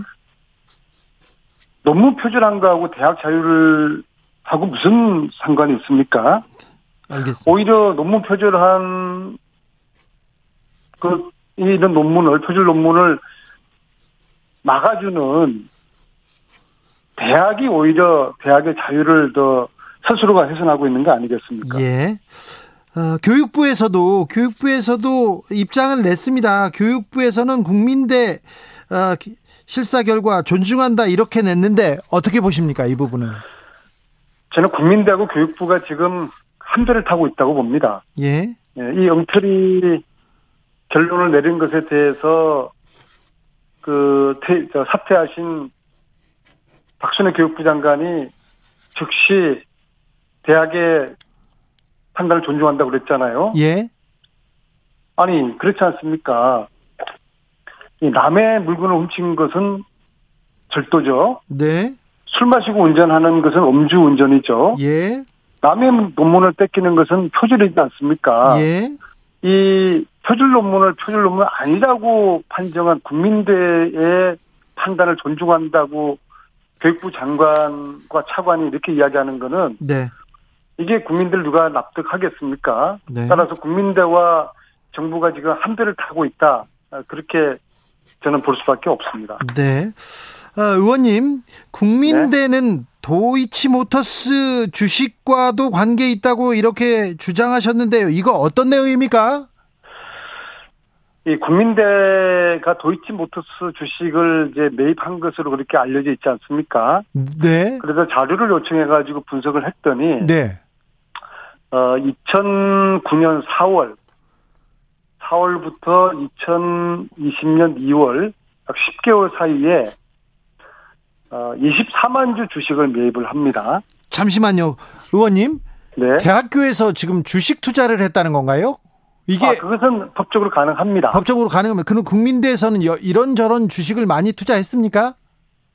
아닙니다. 아니에요. 도- 예, 도이치모터스하고 이전에 또 다른 주식 여기에만 지금 한정되어 있는데요. 네. 그러니까 19년부터는 도이치모터 주식 그 한 회사 주식만 산 걸로 지금 그 파악되고 있는데요. 자, 국민대가 그러면 주식 투자를 열심히는 안 했고 최근에는 이 도이치모터스 주식만 샀다는 거죠? 그렇죠. 네. 그래서 19년 그러니까 10개월 사이에 그 단가 9천 9,110원짜리를 예. 24만 주 21억 원에 삽니다. 아, 네. 네. 10개월 동안요. 예. 그런데 2020년 6월 달에 보름에 걸쳐 가지고 한꺼번에 다 매도를 합니다. 네. 근데 매도 가격이 손해를 보고 팔아요. 손해를 봐. 9천, 예, 9천 원에 산 거를 예. 7천 원 살, 저에 팔면서 예. 17억 전체 그 매도를 하는데요. 네. 그러니까 4억 정도 손해를 본 것이죠. 네. 자, 그러면 왜 국민대가 하필 그 많은 주식 중에서 도이치모터 주식을 샀을까? 예. 어, 그것도 이게 주식의 포트폴리오의 상식하고는 너무나 저 상반 저먼 것이거든요. 예, 그리고 또 주식을 뭐 이런저런 회사 주식을 다양한 그 회사 주식을 살 텐데 도이치모터스 주식만 사서 또 싸게 팔아요. 네. 어 그래서 왜 도이치모터 주식을 샀냐 비공적으로 확인을 해봤더니 네. 찌라 찌라시를 봤다. 회사가 유망한 회사라서 아니 대학교가 써 있더라. 대학교가 그, 그, 이 소위 지라시라는 그냥 사설 정보를 보고 주식을 투자했다고요? 상식적으로 납득이 잘 안 가지 않습니까? 네. 네, 그래서 이 여러 가지 주, 도이치 주식을 사게 된 배경이라든지 이, 또 싸게 팔게 된 그런 배경이 이유가 참 납득이 잘 안 가지 않습니까? 네. 이것은 앞으로 어떤 식으로든지 저 밝혀져야 되고 먼저 국민대가 네. 여기에 대한 명확한 해명을 해야죠. 예, 네. 해명을 해야 될 것 같습니다. 근데 의원님 좀 알아보셨을 거 아니에요. 어떻게 국민대가 왜 도이치 모터스 주, 아, 주가를 보고 주식을 샀다고 그런 그런 그렇게 답을 들었다니까요. 아니 그걸 믿으라고요.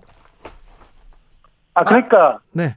이 납득할 만한 해명을 국민대가 이거 공식적 왜냐하면은 이 이제 법인이 산 건데요. 네. 음, 어, 법인이 사고 판 것인데 네. 이, 이 돈은 국민 저 학생들의 네. 등록금을 적립한 어, 돈이지 않겠습니까? 네. 뭐 법인의 자산이라는 게 다른 수익금도 있겠지만은 네. 기본적으로 법인의 에, 자산 중에서 적립금이라는 것은 그 학생들의 그 중에 네, 네. 그 중에 그 학생들의 등록금을 적립한 것이라고 봐야 되는 것이거든요. 그렇죠. 네. 뭐이 학생들의 돈인지, 것이죠. 학교의 예, 것이죠. 예, 어떤 돈인지 간에 이거는 학생들의 복리를 위해서 저 사용돼야 될 돈일 텐데 이 돈을 그 한 특정 회사의 주식을 갑자기 매입을 해서 갑자기 매도를 하고 그것도 손해를 봤다. 예. 이 사실은 학교가 정상이라고 그러면은 네. 교수 협의회나 아니면 직원 노조나 학생회에서 네. 이것을 따져야 될 문제죠. 근데 자. 어느 누구도 이 문제를 따지지 않고 겨우 자료를 입수를 해서 분석을 했더니 네. 어, 이러한 그 사실을 예, 밝혀내었습니다. 네. 그래서 거기까진 이렇게 밝혔는데 아직 여기 이 그 도이치모터스 주, 주 주식을 국민대가 샀는데 어떤 누가 관련돼 있는지 이런 내용은 아직 밝혀지진 않았죠. 국민대가 이 주식을 어, 거래하기 위해 가지고 아마 별도의 또 사업 본부를 만들었다고 지금 파악이 되는데요. 네. 그러면 도이치 모터스뿐만 아니라 여러 주식을 다양한 형태로 어 거래하기 위해서 그런 사업 본부를 만들었을 거 아닙니까? 예. 그런데 왜 유독 도이치 모터스만 어, 거래했는지 예. 이런 부분을 국민대가 해명을 해야 되지 않겠습니까? 알겠습니다. 아직 김건희 씨 관련된 됐다는 의혹은 확인되지 않았습니다. 먼저 국민대의 어, 해명을 기다려 보겠습니다. 알겠습니다. 자, 앞으로 어떤 부분이 밝혀져야 되는 겁니까? 지금 이제 국민대하고 도이치모터스하고 관계가 있지 않겠습니까? 네. 그러니까 도이치모터스 주식을 이렇게 대량으로 국민대가 매입을 이제 했겠죠. 예.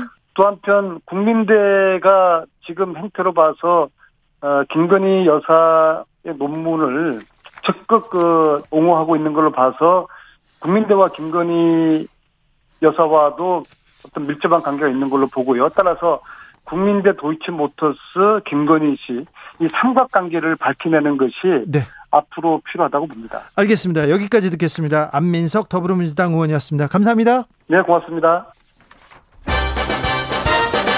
나비처럼 날아 벌처럼 쏜다. 주진우 라이브.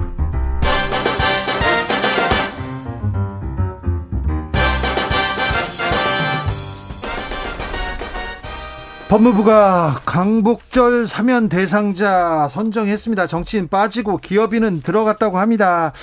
뇌물 받고 조세 포탈하고 배임의 횡령까지 큰 도둑질인데 사실 재벌 총수의 경제 범죄를 사면하면 이거 정말 큰 도둑을 봐주는 건데 이런 시각도 있습니다. 시민 단체들에서 반대 목소리 내고 있는데요. 아, 공정과 상식을 외치며 출범한, 출범한 윤석열 정부의 사면 어떻게 보고 계신지 김득희 금융정의연대 상임대표 모셨습니다. 안녕하세요. 예, 반갑습니다. 네. 오늘 기자회견 열으셨어요. 예, 어떤 예, 예. 어떤 내용의 기자회견이었습니까? 예, 경실련하고 경제개혁연대, 참여연대, 민변하고 네. 금융정의연대가 같이 했는데 윤석열 정부의 묻지마식 재벌 총수 사면 시도 중단하라는 내용을 가지고 기자를 했, 기자회견을 했는데요. 네. 명분 없는 경제범죄 사면에 행행하고 정경유착 국정농단 창극 잊었나라고 이야기를 했고요. 네. 거기서 우리가 주요하게 이야기했던 게 예전에 주 기자님 기억하실까 모르겠지만 335 법칙 아시죠? 알죠. 네. 그러니까 징역 3년 미만을 때려야지 집행유예 5년이 5년이 가능하고. 네. 그 다음에 사면하는 네. 이 법칙이 있었는데 2008년도에 이게 좀 바뀌어서 이- 요즘은 삼석사라고 네. 3년의 징역 미만을 때려도 실형은 살리는데 네. 가석방 내지 보석으로 네. 풀려나고 사면은 여전히 이어지고 있다. 이렇게 해서 저희들이 미국은 25년에서 150년으로 형량이 오히려 늘었는데 네. 미국은 네. 한국 이게 한국은 경제 범죄에 대해서 사면은 여전히 잉크도 마르기 전에 사면을 해주는 거에 대해서 규탄을 했고요. 네. 이 사면이 공정하지 못하다, 네. 만인하게 평등하지 못하다라는 내용들을 이야기를 했습니다. 네. 얼마 전에 윤석열 정부는 대우조선 비정규직 노동자들이 증거 농성을 하고 있어 살려고 외쳤을 때 불법이라고 법과 원칙을 가지고 경찰 특공대도 투입하겠다고 하시면서 손배감료까지 이야기를 했는데 네. 그분들은 외면하면서 네. 사실 이렇게 큰 도둑질을 하셨던 우리 재벌 회장님들을 대를 이어서 이 이재용 부회장 같은 경우는 이건희 회장님에 이어서 사면 복권을 받는데 이게 과연 정당하냐? 네. 만인한테 평등한 게 아니라 재벌들한테 범위 평등한 거 아니냐라고 규탄하고 왔습니다. 알겠습니다. 아, 미국 과 선진국에서 경제 범죄에 대해서는 정말 좀 그 더 강하게 좀 처벌하고 있는 경향이 있는데 우리나라에서는 점점 점점 손방망이가 되고 있다 이런 얘기도 있습니다. 그런데요. 예. 자, 경제 상황 어려운데 경제인을 사면해 줘야 되는 거 아니냐 이런 의견이 있습니다. 그거는 80년대부터 계속 나왔던 이야기거든요. 네. 저는 정치적으로 따진다면 색깔론하고 똑같다고 생각을 해요. 그래요? 예, 예. 우리 경제가 어렵다, 어렵다 이야기하고 있는데 사실은 지금 국민 1인당 국민 소득이 3만 달러를 넘어서 3만 5천 달러까지 왔거든요. 예. 코로나 때 그렇게 어려웠지 않습니까? 네. 예측이 안 됐는데도 불구하고 K 방역으로 해가지고 우리가 경제 성장을 이끌어냈는데도 불구하고 제가 문재인 정부를 많이 비판하고 많이 싸웠지만 딱 하나 경제인에 대한 사면은 원칙을 지켰다는 것. 하나가 있거든요. 예. 그때는 가면 경제가 안 어려웠냐? 똑같이 어려웠죠. 네. 지금도 경제가 어렵다는 이야기로서 공포감을 조성해가지고 네. 재벌들 풀어줘야 된다. 네. 이렇게 이 여론을 만들어가는 것들은 저는 좀 비겁하다. 네. 낡은 레코드다 이렇게 생각합니다. 언론에서 계속해서 이 이론을 지금 설파하고 있는데요. 예. 그런데 사면을 하면 예. 사면을 하면 나와서 예. 어, 남들 보는 눈도 있고 그러니까 주가도 올리고 그다음에 좀 투자도 할 거 아니냐 이런 사면 효과가 있는 거 아니냐 이렇게 또 지적하는 사람도 있는데요. 그럼 조폭입니까? 왜냐하면 사면을 받고 나와서 네. 투자를 한다. 그럼 그 전에 하면 되는 거 아닙니까? 네. 그다음에 이재용 부회장 같은 경우는 사실은 감옥에 계셨을 때 주가가 10만 전자까지 갔거든요. 네. 삼성전자가. 근데 지금 나오니까 6만 전자, 5만 전자까지 떨어졌기 때문에 어, 지금 특사 소식 전해지자마자 예. 삼성전자 주식 지금 5만 전자로 또 떨어졌어요. 예. 그러니까요. 예. 그러니까 이재용 회장이 뭐 사면 복권과 무관하게 감옥에 가 있든 안 가 있든 삼성전자의 주가에는 변동이 없다라고 말씀을 드리는 거고 오히려 사면을 대가로 투자를 하겠다. 이거 조선시대 메간 매직 아니냐는 비판 나올 수가 있고요. 특히 사면을 받고 윤석열 정부가 중점적으로 사업하고 있는 원자력에 만약에 투자를 한다 라고 하면 대가성 논란도 나올 수가 있겠죠. 알겠습니다. 아 근데 대표님, 예. 아, 이재용 부회장은요 사면 안 해줘도 예. 가석방 돼가지고 나와가지고 지금 실질적으로 경영을 다 하고 있잖아요. 예. 네, 그때 뭐 사면 하나 안 하나 무슨 상관이 있습니까? 아, 큰 상관이 하나가 있습니다. 네, 월급을 받을 수가 있습니다. 그러니까 우리가 이제 취업 제한으로 고발을 했는데 네. 그 원래 전- 원래 이런 그 범죄를 저지르고 유죄를 받으면 취업 제한되죠. 예, 5년간 특급법만 되는데 그 신동민 회장은 뇌물죄라서 취업 제한에 안 걸렸는데 이재용 부회장은 채- 취업 제한에 걸려서 우리 박범계 전 장관이 뭐라고 했냐면 봉급을 받지 않기 때문에 취업으로 볼 수 없다.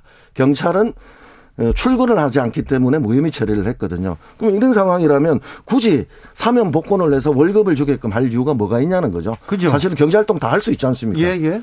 지금 이탈, 그 네덜란드도 가가지고 투자하겠다. 죽을 각오로 투자하겠다. 미국도 가서 그렇게 투자를 하고 있는데, 사면 복권 하나하나 지금 외국도 자주롭게 나갈 수 있는 사- 부분에, 예, 한국 정부의 허가를 받아서 나갈 수 있기 때문에 굳이 사면 복권을 내서 월급까지 줘야 되냐. 네. 이런 이야기도 있습니다. 네. 이재용 부회장이 예. 구속되기 전에 예. 그런 얘기를 했대요. 만약에 만약에 구속되고 사법 처리되면 CEO가 못 됩니다. 회장이 못 됩니다. 그러니까 봐주세요. 이런 얘기를 했다고 합니다. 예, 예. 그런데 이 얘기는 어떻게 보세요? 아니, 꼭 CEO가 돼야 되는 겁니까? 아니, 근데- 사실상 저, 이재용 부회장은 재벌 오너지 않습니까? 네, 네. 모든 결정들을 본인이 다 내리고 전 회장 위에 있는 부회장이지만 호칭은 부회장이지만 제 회장 위에 있는 오너로서의 경영 능력은 다 보여주고 있다 이렇게 생각을 하고 있고요. 예. 본인이 죽을 각오로 해야 된다라고까지 이야기하지 않습니까? 알겠어요. 그런데 이 회장 그 이재용 부회장 사면 건에 대해서는 국민 찬성 여론이 이제 높아요. 그래가지고 정치인들도 다 그냥 사면해주자 이렇게 얘기합니다. 예. 어떤 이유 때문이라고 보세요? 저는 여론이 높은 것들은요. 네. 코로나 시기에 백신을 갖다가 이호진 회장 말고는 백신을 구입하지 못할 것처럼 언론이 용비어 척화를 불렀거든요. 그렇죠. 저는 그때 보도를 보면서 이재용 부회장 완전 성인 반열에 올라간 것 같았어요. 예. 그런 뉴스가 대풀이 되다 보니까 국민들 입장에서는 이재용 부회장에 대한 선한 의도가 있는데 사실 이재용 부회장 입장에서도요. 네. 지금 국민연금 재산 상순실 시켰던 삼성물산과 제일합섬 합병에 대한 재판이 안 끝났거든요. 제일 모직이요. 삼성바이오로직스 회계부정 사건 재판 안 끝났거든요. 네, 네, 그럼 이번에 들어가겠습니다. 사면 복권 받고, 네. 그 다음에 유죄가 나왔을 때 또 사면 복권 받고, 또 사면 복권 받고, 아버지가 두 번 받았거든요. 이건희 회장이. 네. 그러면 자식도 두세 번 받아야 되느냐. 나는 사회적 저항이 생길 겁니다. 그래서 저는 지금 참에는 이, 이호진, 이재용 부회장 같은 경우는 재판을 다 완결하고 나서 한 번에 다 정말 국민들한테 그동안 노력해서 선처를 호소해서 하는 게 맞지 않냐라고 말씀드리고 싶습니다. 그렇습니까? 사면에 대해서는 굉장히 좀 부정적이시군요. 아니 그러니까요. 사실 우리 노동자들이라든가 서민들은 사면에 대해서는 꿈도 꾸지 못하고 있는데 재벌 오너들은 두 번씩이나 사면을 받는 이 전례를 봤을 때 아버지에서 아들들도 똑같이 사면을 받았을 때 법은 만일 앞에 평등해야 되잖아요. 네. 그 평등이 왜 재벌 총수 앞에서는 평등하지가 못하고 공정하지 못하냐 이런 문제 제기를 할 수 있기 때문에 그렇죠. 저는 우리 아이들에게 보여주기 위해서 죄를 지으면 처벌받고 이 처벌에 대한 불이익이 있기 때문에 예방적 효과가 있다 이렇게 말씀을 드리고 싶습니다. 그렇죠. 사실 이 범죄라는 게 거의 돈 때문에 일어나는 경우가 많잖아요. 많죠. 그런데 빵 때문에 작은 돈 때문에 이렇게 감옥에 가는 사람 많은데 이분들은 정말 큰 천문학적인 액수의 부정 행위 아닙니까? 불법 행위. 그럼에도 불구하고 형량은 2년 6개월입니다. 네. 그런 분들은 큰 범죄에 대해서는 우리 사회가 어떻게 좀 왜 이렇게 따뜻한 시선을 가지고 있는지 그리고 또 이재용 부회장을 사법 처리한 분이 윤석열, 윤석열 검사 그리고 또 한동훈, 한동훈 검사 모순이라고 저는 생각해요. 그분들이. 아, 그렇죠. 그리고 이복현 검사 이런 분들인데 이분들이 지금 이 얘기를 하고 있으니 좀 좀 좀 아이러니합니다. 그렇죠. 네. 그래서 저는 특히 이참에 경영계에서는 일괄 사면을 이야기하고 있거든요. 이재용, 신동빈뿐만 아니라 태광그룹의 이, 이호진. 부회장 같은 경우도 이어서 사면을 받으려는데 이호진 부회장 같은 경우는 황제 보석이라는 프레임을 신조어를 만드신 분이에요. 이게 KBS가 보도를 하는 바람에 담배 피고 밖에 외출했던 장면이 보도가 되는 바람에 보석을 취소하고 들어갔는데 그 기간에 뭘 했냐면 자신의 회사에 김치와 와인을 직원들의 성과급으로 줬던 파렴치한 범죄 범죄를 했는데도 불구하고 이게 다시 만약에 사면 복권을 해서 경영에 참가시킨다라고 했을 때 과연 이 처벌의 효과가 있느냐에 대한 문제 제기를 하고 싶습니다. 알겠습니다. 경제 정의 현안에 대해서도 목소리 높이고 계신데요. 예. 자, 지금 가장 크게 목소리 높이고 계신 그 이슈가 뭡니까? 저희들은 그 은행권 채용 비리에 대해서 네. 부정 입사자들 채용 취소해라. 네. 그래서 우리 은행은 채용 취소를 시켰습니다. 아, 그래요? 근데 국민, 국민은행은 버티기를 하고 있고 신한은행은 6월 달에 대법원 확정 판결이 났는데 네.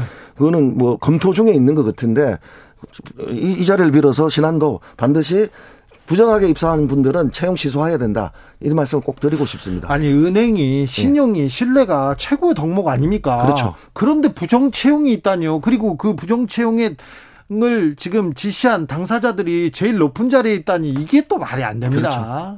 그러니까 신한은행 판결 같은 경우 CEO가 무죄 판결을 받았는데 무죄 내용이 제일 황당합니다.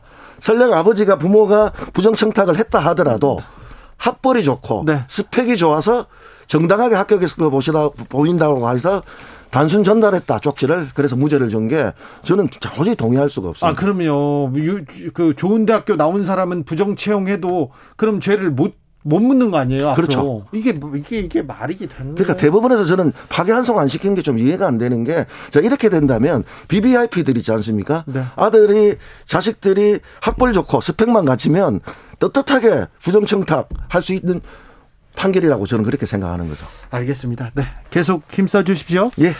김득희 금융정의연대 상임 대표였습니다. 감사합니다. 예, 감사합니다. 정치 피로, 사건 사고로 인한 피로, 고달픈 일상에서 오는 피로. 오늘 시사하셨습니까? 경험해 보세요. 들은 날과 안 들은 날의 차이. 여러분의 피로를 날려줄 저녁 한 끼 시사. 추진우 라이브.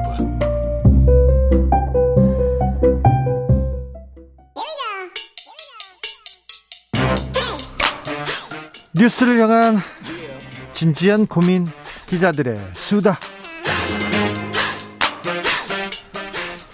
라이브 기자실을 찾은 오늘의 기자는 은지혁이요. 시사인 김은지입니다. 자, 준비한 첫 번째 뉴스부터 가보겠습니다. 네, 골프 접대를 받은 헌법재판관이 있습니다. 이영진 헌법재판관 어떻게 돼가고 있습니까? 네, 현직 재판관인데요. 네. 그러니까 사업가로부터 골프와 식사 제공받았다라고 JTBC가 보도한 적이 있는데 관련해서 본인이 그 사람한테 관련 조언이나 도움 약속은 하지 않았다라고 주장을 하고 있습니다. 네. 그러니까 접대는 받았지만 대가성은 아니었다 이렇게 해명을 하고 있는 건데요. 그래도 김영란법이라는 게 있습니다. 그래가지고 김영란법도 이제 100만 원 이하로 예, 주장하겠다라는 것으로 보이는 상황이긴 합니다. 아 지금요 이분이요? 네, 이제 그러다 보니까 소위 이제 법 기술적인 이야기에 불과한데 헌법이라고 하는 우리의 최고 가치의 법을 다루는 재판관이 그것도 네. 현직인 재판관이 이런 해명을 하면서 빠져나가는 게 맞느냐라는 부적절해요. 지적이 나오고 있습니다. 부적절해요. 네, 자리를 지키는 게 맞지 않다라는 비판도 굉장히 많은데요. 헌법 재판관 현직 헌법 재판관 접대라 이거 지금 굉장히 생소합니다. 처음 있는 일 아닙니까? 네, 그 과거에 어떤 일이 있었는지 모르겠지만요. 적어도 보도가 돼서 공론화가 된 것은 처음입니다. 네. 과거에 대법관, 헌법재판관 등이 퇴임한 다음에 정관예우 논란이 있었긴 했는데요. 현직에 있을 때 접대받았다라고 하는 것은 처음 있는 일이기 때문에 자진 사퇴해야 된다라는 목소리가 계속 나오고 있습니다. 예. 게다가 500만 원 골프 의류도 보냈다 이렇게 접대했던 사람이 주장을 하고 있는 상황이어서요. 물론 본인은 받지 않았다라고 하고 일종의 배달 사고와 같은 상황이라 고 주장을 하고 있긴 지금 합니다. 그 아무튼 접대를 했다는 사람이 500만 원과 골프 의료를 줬다. 이렇게 주장하고 있어요. 주장. 네, 이제 중간에 전달자가 있긴 한데요. 전달자도 내가 전해주지 않고 내가 그대로 가지고 있었다 이런 식 이야기를 하고 있는데요. 예. 이제 그럼에도 불구하고 여러모로 부적절하고요. 예, 형사처벌 대상까지 될 수 있다 이런 이야기 나오고 있습니다. 형사처벌 대상이죠. 네, 이제 당장은 중간 전달자였던 변호사가 그런데요. 그러니까 아까 500만 원과 골프웨어를 받고 전달하진 않았다라고 주장하는 사람은 변호사법 위반 혐의가 있다라고 볼 수 있고요. 아까 말씀하신 것처럼 그 골프 접대와 식사도 경우에 따라서는 김영란법으로 문제가 될 수 있는 상황입니다. 이 이영진 헌법재판관 지금 출근하고 있습니까? 네, 지금 이제 의혹 보도가 나온 다음 날부터 휴가를 썼다라고 하는데요. 예정되어 있던 여름 휴가라고는 합니다. 하지만 8일부터는 출근했어야 되는데 또 코로나가 주말 사이에 확진이 돼서 계속 부재 중이다. 이렇게 한겨레 신문이 전하고 있는데요. 네. 당사자가 그렇다라고 한다면 적어도 헌법재판소 내부의 재판관 회의라도 있어서 이에 대해서 경종을 울려야 된다라는 지적이 나오고 있습니다. 있습니다. 최고의 법 헌법을 다루는 재판관이 지금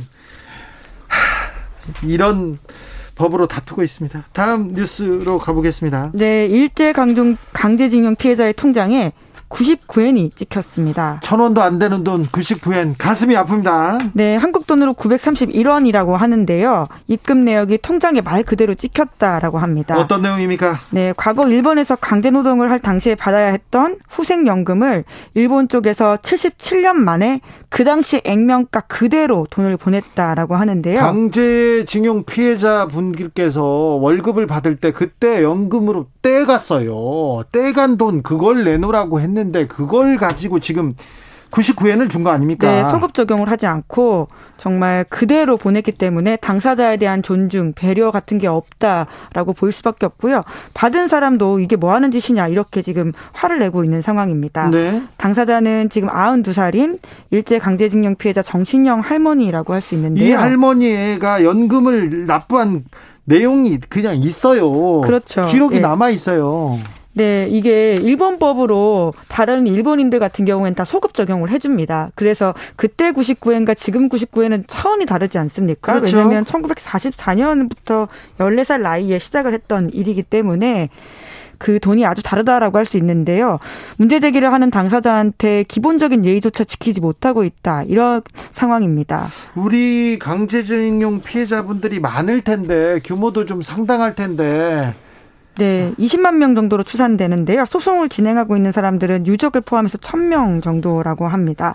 게다가 아까 말씀드린 것처럼 99엔이 찍혔던 할머니도 90 두 살 그러니까 예. 굉장히 예. 고령이시거든요. 이제 피해자분들 몇 분 안 남았어요. 네, 시간은 점점 더 이제 그쪽 편이기 때문에 빠른 진행들이 필요한데요. 사실 일본이 과거에도 어, 이미 99엔, 199엔 이런 돈을 보내면서 매우 모욕적이었어요. 예, 당사자들한테 모욕을 줘서 실제로 그분들이 일본 대사관 앞에 가서 동전 던지면서 항의를 했던 상황이기도 했었습니다. 그런데 일제 강제 징용 피해자 배상 문제는 한일 문제를 푸는 핵심 열쇠이기도 합니다. 네, 이제 그렇기 때문에 이제 한국 정부도 관계 개선에 여러 가지 노력들을 하고 있는데요. 일본 쪽에서도 당연히 관계 개선 의지를 보여줘야 되는 것들이거든요. 그런데 99엔 이렇게 던져주면서 이 99엔 얘기하면서 무슨 얘기를 하겠다는 겁니까? 예, 아무래도 공분과 반발을 부추기고 있는 상황이다 보니까 비판이 나오고 있습니다. 우리 정부는 어떻게 대응할지 좀 지켜보겠습니다. 다음 뉴스로 가보겠습니다. 네, 미국의 극우 음모론자에게 배상금 철퇴가 내려졌습니다. 자, 이거 되게 중요한 뉴스입니다. 좀 귀를 기울여 주십시오. 네, 알렉스 존스라고 하는 사람이 당사자인데요. 매우 사람이, 유명한 사람입니다. 네, 그렇죠. 미국의 이제 한때는 유튜버였었고요. 네. 그 유튜브에서도 쫓겨난 사람입니다. 워낙 네. 가짜 뉴스를 퍼뜨렸기 때문인데 네. 어떤 뉴스를 대표적으로 퍼뜨렸냐면요. 샌디훅 참사라고 있습니다. 예. 2012년에 미국에서 있었던 샌디욱 초등학교에서 총기 난사 사건인데요. 네. 여기서 학생 20명 그리고 교직원 6명이 숨졌던 아주 끔찍한 사건입니다. 근데 이 사건을 가지고 이렇게 설명합니다. 네, 그러니까 이게 다 조작된 거다, 가짜 뉴스다 이런 주장을 하고 있는데요. 그 이유가 오바마 정부에서 총기 규제하려고 있지도 않은 사실을 날조했다 이런 주장을 계속 하고 다녔습니다. 그래서 학부모가 이 존스를 상대로 지금 어, 정신적 고통을 받았다고 손해배상을 청구했어요. 그랬더니 네, 이제 그랬더니 법원에서 네. 결정을 네. 했는데요. 유가족들한테 심각한 정치적 고통을 줬다라고 인정을 하면서 손배소를 인정한 것이 한국 돈으로 53억 원이고요. 53억 원 손배소 해라 이렇게 하고요. 그리고요. 예, 그리고 이제 미국 법원 같은 경우에는 징벌적 손해배상이 있기 때문에 여기에 더해서 앞서 말씀드린 53억 원의 10배가 넘는 돈을 더 내야 되는 상황이 됐습니다. 그러니까 합치면 600억 가까운 돈이 되는 거죠. 자, 학부모들한테 53억 물어주고 자, 네. 징벌적 손해배상 600억 이렇게 이 정도 이 사건 가지고 이 사건 이 사건이 우리나라에 있었다 이렇게 주장한 유튜버가 우리나라에 있었다 이거 얼마 정도 배상했을까요? 참 다시 한번 생각해 보게 합니다. 이거 굉장히 중요한 문제예요. 가짜 뉴스 그리고 영향력 있는 사람들이 계속 어 근거 없는 얘기 막 하고 있잖아요. 네, 한때 유튜브에서 채널을 만들어 가지고요. 240만 명 구독자를 보유했었고 15억 view를 자랑하기도 했었다라고 하는데요. 그래도 플랫폼들이 책임 이에 대한 비판들이 워낙 많자 네. 그것들을 없앴다라고는 하는데요. 실제로 이 가짜 뉴스가 얼마나 문제가 되는 상황이었었냐면 그 샌디욱 참사의 학생들이 실제로 죽지 않고 살아 있다라는 주장을 하면서 그 뉴스를 믿었던 이 극우 선동가의 이야기를 공감한 사람들이 이 피해자 가족들한테 전화를 해서 협박을 하고 거짓말하지 마라. 그러면서 집까지 총을 들고 찾아가기까지 했다라고 합니다. 자, 그런데요. 이 극우 가짜 뉴스 전파의 전파자의 말로는 이렇게 됐는데 우리나라에서는 어떤 일이 있었냐? 우리나라에서도 부정선거 각종 음모론, 각종 명예훼손 계속 이렇게 퍼트리는 유튜버들 많잖아요. 가세연은 아, 문재인 대통령하고 조국 장관 갈등설 그 뒤에 누가 있다 이렇게 해가지고 지금 광주시장인 광주시 시장이 누구죠? 강기정 시장. 강기정 시장한테 500만 원 배상 판결 나왔고요. 이인영 장관 아들 도피 유학 갔다 그래서 아들한테 200만 원 배상 판결 나왔고요. 빨간 스포츠카 몰고 다니다. 그리고 조국 펀드 중국 공산당 자금 왔다 이렇게 얘기했다가 강용석 씨 그 가세연에서 조국 가족 에게 5천만 원 배상 나왔어요. 5천만 원 배상은 상당히 큰 액수였는데 나머지는 500만 원, 200만 원 이 정도 나오지 않습니까? 그런데 이 부분에 대해서 우리 법원은 왜 이렇게 온정주의가 이렇게 따뜻하게 바라보는지 좀 이해가 안 될 때가 있습니다. 우리 재판이었다면 이 알렉스 존스가 얼마나 이렇게 배상했을까요? 저는 몇백만 원 물고 말았을 거라고 생각합니다. 근데 아무튼 법원이 이런 보수 유튜버, 극우 보수 유튜버의 가짜뉴스에 굉장히 온정적이고요. 여기에 또 돈을 보내는 사람들이 있어요. 네, 뭐 어. 미국도 비슷한 상황이라고는 하는데요. 네. 이제 그럼에도 불구하고 이번에 희생자 가족이 이 사람만이 아니라 이제 이걸 시작으로 해서 다른 사람들도 소송을 계속 걸 것이어서요. 네. 네, 좀 이런 액수는 더 커질 거예요. 네, 가짜뉴스 전파자의 말로다 이렇게 미국 언론들이 평가하고 있다라고 합니다. 네, 신세계 정용진 부회장입니까? 아, 강영석 씨에게 최근에 500만 원 후원했다죠. 뭐 그런 보도가 있었죠. 네, 뭘 후원하시는지 아 재벌가는 이런 생각을 하시는 건지. 아, 그리고 쿠팡 노조가 대낮에 술판을 벌였다. 이렇게 조선일보, 중앙일보, 한국경제 등이 이렇게 얘기했는데 술판이 아니라 커피판이었어요. 커피잔이었는데 이 언론사에서는 정정 보도를 이렇게 거부하고 있습니다. 네. 알겠습니다. 네. 교통정보센터 다녀오겠습니다. 임초희 씨.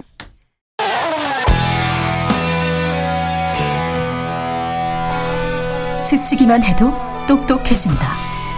드라이브 스루 시사 주진우 라이브.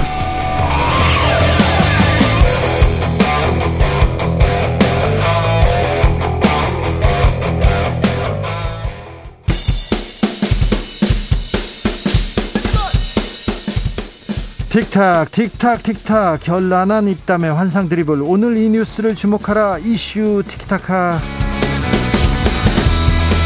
머리끝부터 발끝까지 핫이슈 더 뜨겁게 이야기 나눠봅니다. 청코너 최진봉 성공회대 교수 어서 오세요. 예 안녕하십니까 최진봉입니다. 홍코너 김병민 국민의힘 전 대변인 어서 오세요. 예 안녕하세요 반갑습니다. 네. 음 80, 80년이 아니라 115년 만에 또 폭우라고 합니다. 기록적인 폭우에 오세이돈이란 단어 또 다시 등장했고요. 음. 대통령 대응에 대해서도 또 여러 말이 많습니다. 어떻게 보십니까? 예, 월요일부터 걱정이 많으시죠? 제가 월요일 밤 11시 KBS 방송이 있었어요. 네. KBS도 아마 11시 방송을 그대로 하려고 준비를 했던 것 같습니다. 그래서 제가 그때 비를 뚫고 10시쯤 KBS 정문 앞에 도착했는데 그때 KBS 전화가 왔어요. 오늘 방송이 취소됐습니다. 네. 그러니까 그 정도로 긴박한 상황들 때문에 각자가 다 되게 어려웠던 시기를 겪고 있었다 이 말씀을 좀 드리고 싶고요. 네. 어, 그때부터 시작돼서 이제 밤사이 굉장히 많은 일들이 있었고 또 그 어려움 때문에 얼마나 많은 어, 우리 시민들께서 고통을 입으셨을까 생각합니다. 오늘 윤석열 대통령이 얘기했던 것처럼 이런 사태에 대한 총괄 책임이 다 정부에게 있는 거겠죠. 그래서 그 일에 대해서 시민들께 불편을 드리고 했던 점들 고개 숙여 사과했다 이렇게 생각하고요. 어, 오늘 죄송합니다라는 표현을 썼더라고요. 이제 지금 이 모든 일들이 다 끝난 게 아닙니다. 네. 오늘 저녁도 서울 같은 경우는 호우가 내릴 거로 생각 예상이 되고 지금 같이 며칠째 비가 오고 나면 또 집안이 약해져 있는 상태에서 산사태 위험 등 많은 일들이 우려되고 있는데 이럴 때일수록 여야 정치권 시민 뭐 모두 다 함께 힘을 합쳐서 일단 이번 재난을 극복하기 위한 노력이 필요할 때 이렇게 말씀드립니다. 아, 지금 뭐 대통령이 사과를 했습니다. 당연히 사과한다고 생각을 하고요. 아쉬운 점은 대통령께서 당일날 집으로 가실 게 아니라 아파트 좀 침수된 걸 봤다고 바로 집무실로 가서 위기관리센터에서 집무를 보고 또 이런 문제들을 컨트롤 타워 역할을 했다고 하면 이렇게 비난 안 받았을 거예요. 그래서 그런 부분이 좀 아쉽고 앞으로는 이런 일이 발생하게 되면 즉각적으로 대응할 수 있는 시스템을 만들어 주는 게 반드시 필요합니다. 대통령은 어느 곳에 있느냐가 중요한 것이고 또 대통령이 어쨌든 전체 컨트롤 타워 역할을 해야 부처 간의 협력이라든지 지자체 간의 협력이라든지 이런 부분이 원활하게 이루어질 수 있어요.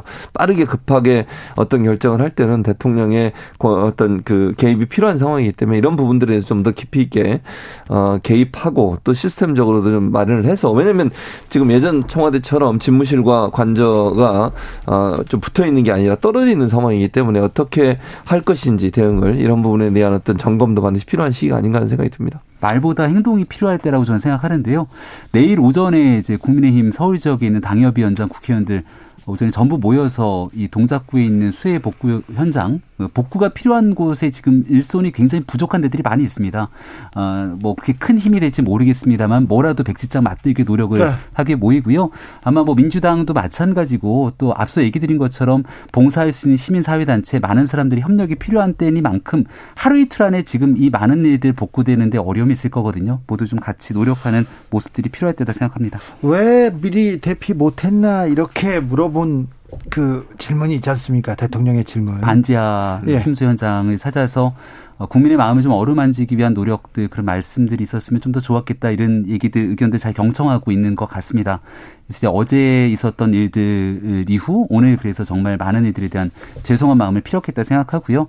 어뭐 나가서 이제 한두 마디 이 말에 관해서 또 대통령의 말로 더 많은 사람들이 위로해야 되지만 그러지 못한 측면들이 있지 않았나 생각을 합니다. 하지만 이 모든 일들 지금은 대통령의 말 한마디 행동 하나하나에 관심을 갖고 있기보다 그보다 더 중요한 재난을 극복하기 위한 모두의 노력에 대해서 말씀을 좀 드리고 싶습니다. 네, 일단 저는 이렇게 생각해요. 그 자리에 가서도 가장 먼저는 안타깝게 사망하신 분들에 대한 애도의 뜻을 표하는 게 저는 필요하다고 봐요. 그런 부분들이 하지 않은 상태에서 다른 얘기만 하시는 것도 좀 안타까웠고 두 번째는 이제 그 대통령이 그런 얘기 했잖아요. 왜 피하지 못했느냐. 아니 그게 갑자기 그 땅 꺼짐 현상이 일어나가지고 물이 갑자기 들어온 거예요. 피할 수 있는 상황이 아니었어요. 그러면 대통령이 최소한 오시기 전에 그 정도 상황을 알고 오셔야지. 왜 피할 수, 피하지 못했냐 이렇게 얘기해버리면 상황을 제대로 인식하고 계시는지 하는 부분에 의문이 생길 수밖에 없어요. 그, 그 상황에서는 어느 누구도 거기서 빠져나올 수가 없어요. 왜냐면 땅꺼짐이 갑자기 생기면서 물이 막 1, 10분, 1, 뭐 1분 만에 막 들이닥치는데 문이 그래가지고 열리지 않은 상태였잖아요. 그런 상황이었는데 왜 빠져나가지 못했냐 이런 얘기를 해버리면 국민들이 볼 때는 너무 대통령이 현실 세계와 떨어져 있는 사람이 아닌가 이런 생각이 들 수밖에 없어요. 강승규 시민사회 수석 비 온다고 대통령 퇴근 안 하냐? 여당이 무책임한 공격을 하고 있다. 이 부분에 대해서는 음. 네. 그 퇴근 얘기를 꺼내면서 다시금 이게 월요일에 있었던 얘기를 오늘 수요일까지 재상기 시키는 것은 전 적절치 않다고 생각을 합니다. 아마 강승규 수석이 얘기하고 싶었던 방점은 딱한 가지겠죠. 재난이 계속되고 있는 상황에 재난마저 정쟁의 요소 소재로 삼아서야 되겠는가? 민주당이 비판을 쭉 눈여겨 보게 되면 청와대를 구태여 이전해야만 했는가의 방점이 좀 찍혀져 있는 것 같습니다. 중요한 건 청와대를 이전해서 대통령이 그 자리에 왜 집에 있었냐라고 공격하기보다 저는 좀 현명하고 실력 있는 야당이라면 대통령의 어떤 행동들로 인해서 아니면 집권 당과 정부의 어떤 행동들로 인해서 이 같은 인명 피해 또 시민들이 겪고 있는 불편을 조금 더 낮게 만들 수 있었을 텐데 그런 것들을 하지 못했는가에 초점을 맞추는 게 야당의 역할일 거라 생각하는데요. 어, 너무 지나치게 대통령 한 명에 대한 정치 공세로 이어가는 건 아닌가? 이 재난에 대한 내용들을 그동안 있어왔던 정치적 어, 이해관계와 연결져서 정쟁의 소재처럼 삼는 건 부적절하다 생각하고요. 16명이 넘는 어, 지금 인명 피해 그리고 실종자 등으로 인해서 많은 재난이 이어지고 있는데 어떤 방식과 시스템으로 이 문제를 좀 극복해 나갈 수 있는지에 대해서 이야기를 하게 되면 더 많은 네. 국민들의 공감들을 자하는 걸 생각합니다. 강승규 수석은 말을 안 했으면 좋겠어요. 왜 자꾸 이렇게 말을 하시는지 모르겠는데 말할 때마다 지금 계속 그 국민들을 화나게 하는 말씀만 하고 계시는데 아니 대통령이 퇴근 퇴근하면 안 되냐고 얘기하면요. 그럼 공무원들은요. 지금 공무원들 다 퇴근 못 하고 대기하고 있습니다. 아니 구청에 있는 공무원들 뭐 그 행정관서에 있는 공무원들 퇴근하고 있습니까? 비상 대기 중이에요 전부 다. 그런데 대통령 혼자 퇴근하시면 그게 또 말이 된다고 생각하십니까? 그리고 대통령 아까도 말씀드렸지만 위관리센터에 앉으셔가지고 물론 제가 계속 퇴근하지 말라고 말씀드리는 게 아니에요. 그런 모습을 보이는 게 필요하다고 얘기하는 거예요. 근데 그걸 국민들은 그걸 원하고 있는데 수석이라는 분이 나와가지고 대응한다는 것이 대통령이 퇴근하면 안 됩니까? 이렇게 얘기를 해버리면 그러면 지금 말단 공무원부터 고위 공직자들까지 많은 공무원들이 지금 이 사태 때문에 다들 퇴근도 못하고 집에도 못 가고 있는 상황에서 대통령만 가셔야 되는 거예요? 알겠어요. 저 수, 수석님께서 퇴근하고 싶은가 보죠. 음. 네. 그럴 수도 있죠. 네. 아무튼. 아무튼 그 시민사회 수석이 나와서 얘기하실 때마다 네. 네. 굉장히 좀 국민들이 좀 부글부글 하시는 것 같아요. 그러니까 이게 그 관점을 좀 바꿀 필요가 있는 게요. 어, 야당에서 거칠게 공격을 많이 하지 않습니까? 네. 특히 대통령과 어, 거의 대통령이 이제 타깃으로 삼고 그리고 대통령실을 대상으로 거친 공세를 펼쳐 나가게 되니까 여기에 대해서 이건 사실과 다른 부분들이 있을 텐데 이건 지나친 정치 공세인 텐데 생각하고 방송 등에 나가서 거기에 대해 반대 여론 등을 펼치는 것 같아요.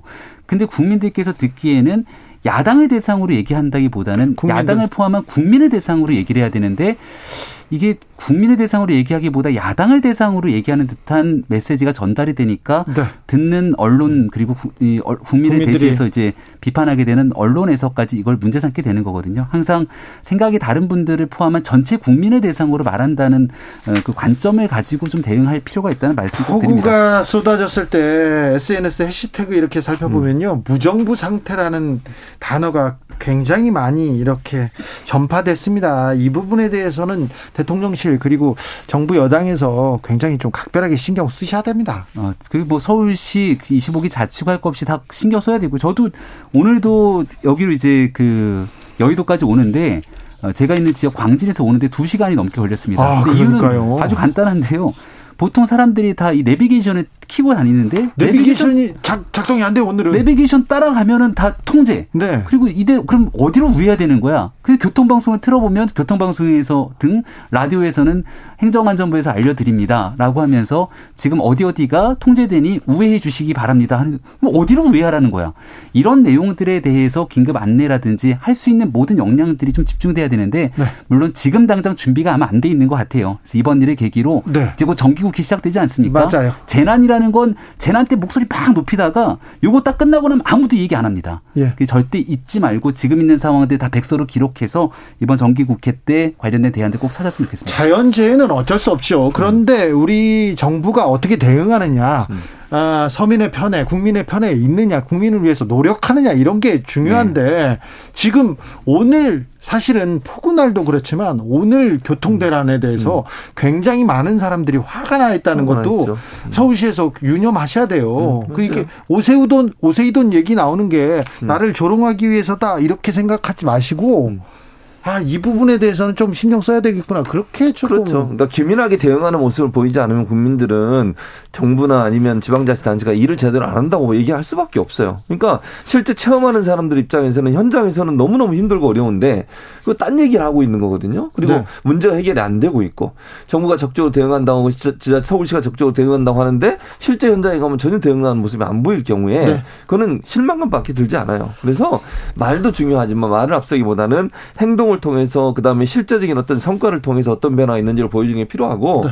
그렇게 비가 많이 내리는데 아무런 대책도 없이 차를 버리고 가야 되는 그런 입장에 있었던 시민들 같은 경우에는 부정부 상태라는 생각이 들 수밖에 없죠. 그날 그런데 그 폭우 속에서도 음. 공무원들 나와가지고 거기 서 계시더라고요. 음. 그리고 배달 노동자들 배달하고 계시고 아침에 청소하는 분들 새벽 내내 서 있고 음. 아 저분들 진짜 아, 조금 국가에서, 이 우리 사회에서 좀 더 대접해야 되는데, 존경과 감사와 또, 뭐, 금전적인 보답도 해야 되는데, 아, 저분들 저렇게 고생하신다, 이렇게 생각하는 분들이 많았는데, 뭐, 다른 분들은 보면 화가 난다, 이렇게 생각하는 분들 많습니다. 다른 주제로 가볼까요? 네.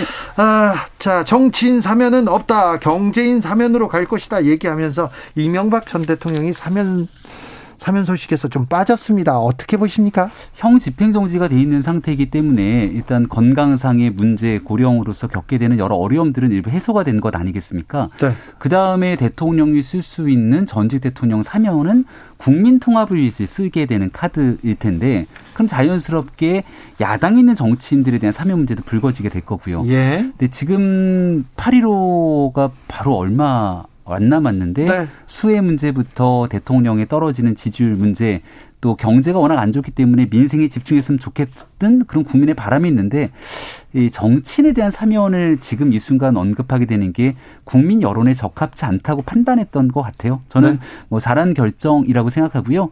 일부 기대했던 사람들 입장에서는 아쉬울지 모르겠습니다만 어, 전적으로 대통령의 사면은 국민이 부여한 고유의 권한이니만큼 그 국민 여론과 눈높이에 맞춰서 결정하는 게 맞다 생각합니다. 뭐 저도 뭐 사면 안 한 건 뭐 긍정적으로 평가할 부분이지만 이유는 지지율 때문이라고 생각해요. 네. 그러니까 윤석열 대통령 지지율이 계속 빠지고 있는 상황에서 사면을 당했을 경우에 지지율이 더 빠질 수 있다는 위험성이 있는 거죠. 왜냐하면 네. 이명박 전 대통령에 대한 사면에 대해서는 지금까지 쭉 여론조사 추이를 보면 대체적으로 부정의 여론이 많아요. 높고 네. 그런 상황에서 사면을 단행했을 때 지금도 지지율이 빠지면서 이걸 어떻게든지 빨리 막아야 되는 상황에서 또 하나의 리스크를 짊어지는 것 자체에 부담감 네. 이것 때문에 결국 갑자기 선회한 거다. 저는 예전에는 아마 사면 쪽으로 방향을 잡고 갔던 것 같아요. 근데 지지율에 영향을 받다 보니까 결국 사면을 접은 게 아닌가 이렇게 보여집니다. 자, 윤석열 대통령이 오늘 윤희근 경찰청장을 임명했습니다. 임명장을 수여하더라고요. 그런데 청문 보고서는 이번에도 채택되지 않았습니다. 네, 그렇습니다. 뭐, 그 전에 문재인 정부 때 이 국민의힘에서 얼마나 비판을 했습니까? 청문 보고 채택 안 되고 청문, 아, 그 임명한 장관이 몇 명이다, 30명이다, 제가 볼 때그 좀, 그 숫자 훨씬 넘어갈 것 같아요, 앞으로. 그 비난도 같이 받으셔야 돼요. 저는 그렇게 생각하고 물론 뭐 대통령이 임명을 할 수 있습니다. 그러나 그 임명으로 해서 오는 여러 가지 정책 부담도 함께 가지시는 거예요. 뭐 윤희근 경찰청장 여러 가지 논란도 많았고 또 경찰국 신설을 제대로 막지 못했다고 하는 부분 때 경찰 내부에서도 불만이 많은 상황입니다. 그런 상황 에서 이 어, 그런 분을 임명해서 과연 경찰을 잘 통솔할 수 있을까 의문이 들고요. 그분이 정말 그 어찌 보면 한편으로 뭐 야당 입장에서 볼 때는 정권에 충성하는 모습을 보이는 것이 과연 수사의 중립성과 독립성을 잘 보장 인정할 수 있을까 하는 분의 의문이 많아요. 뭐 일단 임명이 됐으니 앞으로 저 지켜봐야 될 것 같고요. 본인이 정말 그걸 해소하기 위해서는 수사의 공정성과 객관성을 반드시 담보하는 행동을 반드시 해야 될 거라고 봅니다. 네. 본인도 얼마나 고민이 많겠습니까? 또 박순애 전 장관 같은 네. 경우가 청문 보고서 채택 없이 이제 시작을 하면서 국민의 많은 우려를 바탕으로 시작을 했는데 여기 몇 가지 문제가 어, 국민의 영린을 건드리듯이 쫙 촉발되면서 네. 결국 35일 만에 낙마하게 됐죠. 네. 윤희근 청장 같은 경우는 이 정도의 우려 상황에 대해서 누구보다 특히 경찰 조직 내부에서의 우려가 큰 만큼 얼마큼 더 열심히 일하면서 성과를 보여줘야 되는지를 잘 알고 있을 거라 생각하고요. 아마 대통령이 임명을 하게 되는 과정에서도 이런 내용들에 대한 마음을 담아서 임명을 하지 않았을까 싶습니다. 박순애 장관 사퇴했습니다. 그러면 인적 쇄신은 여기까지 생각하시나 아, 국민들은 궁금합니다. 난 저는 더 해야 된다고 생각해요. 박순애 장관 한 분으로 문제가 해결될 거라고 생각하면 그건 정말 순진한 생각이에요. 일단 대통령실에 뭐 아주 대대적인 저는 어. 그 인적성이 필요하다고 생각합니다. 대통령실 지적하는 분들 많습니다. 왜냐면요. 지금 현재 리스크로 작동하고 있는 게 대통령과 김건희 여사의 리스크예요. 그거를 두 분은 어쩌 아니 대통령 바꿀 수는 없잖아요. 네. 대통령이 계속 하셔야 되니까 보좌에서 하시는 분들이 제대로 일을 잘 해줘야 돼요. 대통령이 처음 해보시니까 힘들고 어려운 게 있을 수 있겠죠. 그럼 그거를 실수하지 않도록 또는 문제가 발생했을 때 그걸 잘 커버할 수 있도록 여러 가지 대안들도 마련하고 조언되고 또 쓴소리도 하고 이런 역할을 하는 사람이 필요한데 지금의 비서실 라인을 보면 그런 역할을 제대로 못하는 것 같아요. 이 부분에 대한 인적 쇄신이 없으면 국민들의 신뢰가 떨어집니다. 또 대통령이 이런 상황을 계속 유지해가는 역할을 할 수도 있어요. 그걸 아까도 말씀드렸듯이 비서 실이라는 하는 것은 대통령이 모든 것을 다 관장할 수 없기 때문에 이런 부분에 보좌를 하고 네. 제대로 일을 하실 수 있도록 도와주는 역할을 하는 것이잖아요. 그 역할이 제대로 안 되고 있잖아. 그럼 바꿔야지. 아니 김병빈 대변인 같은 사람을 예를 들면 예를 드는 거예요 그냥 뭐 예를 들어서 홍보 라인이나 이런 데 좀 써서 제대로 작동할 수 있도록 기회를 주는 것도 필요할 텐데 아까 짜장면 사줬다고 그런 아. 얘기 하시면 안 돼요 짬뽕 짬뽕이었어요 네. 그런 네. 그런 분들 그러니까 네. 공인되고 좀 검증된 그렇죠. 분들이 일할 수 있도록 하는 게 필요하다고 저는 봅니다 네. 지금 뭐 열심히들 다 일하고 있는 상황일 텐데 다만 이제 국민들 보시기에 지지율이 계속 빠지고 있는 상황이니까 좀 바꿔라 이런 목소리도 있지 않습니까 그러니까 대통령 좀 잘 모셔라 네. 니네들 능력 있느냐 능력을 좀 보여줘라 이런 목소리 있습니다. 홍보 정무를 비롯해서 여러 분야에 대한 문제를 지적하고 있는 것 같은데 뭐 이렇게 한 번에 모든 걸 다 할 수는 없다고 생각을 합니다. 그래서 일단 제일 시급한 상황이었던 박순애 장관 문제를 정리를 했고요. 내각이 두 자리가 빕니다. 지금 코로나 상황이 또 심각한데 보건복지부 장관 보건복지부 장관이 좀 오랫동안 공석이잖아요. 네. 근데 이 보건복지부 장관, 교육부 장관 후보자가 첫 번째 임명했던 인사들이 낙마하고 두 번째 여성 인사가 없다 그래서 두 명의 여성 후보자를 임명 어, 내정하고 임명했는데 여기에 대해서 또 다시 낙마를 하게 되는 상황이라서 고심은 더 깊을 겁니다. 그래서 일단 내각에 있는 네.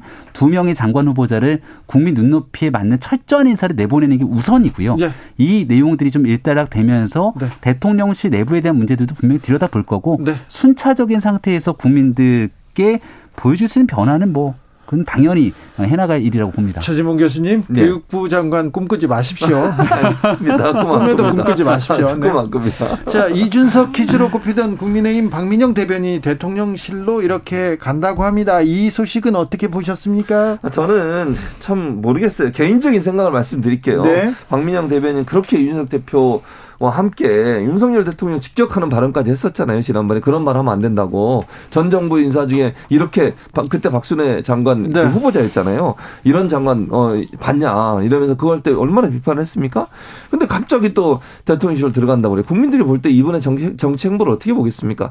젊은 정치인이고 전도가 유망한 정치인이 이렇게 어떤 그 권력에 의해서 움직여지는 모습을 볼때 쓸쓸할 거예요. 저는 모르겠습니다. 이분이 어떤 가치관을 가지고 그쪽으로 가시는지는 제가 모르겠습니다만 국민들이 볼 때는 이렇게 좋게 보이지 않고 명분도 없다고 생각해요. 그럼 뭐 특별한 명분이 있어가지고 이수성 대표와 그동안 전 대표 함께 하다가 갑자기 이렇게 입장을 바꿨는지 하는 부분에 명확한 입장이 없다고 하면 네. 좀 안타깝습니다. 한마디로 말씀드리면. 네. 교수님은 아무튼 교육부 장관 아, 예, 저는 꿈안 꾸고 있겠습니다. 네.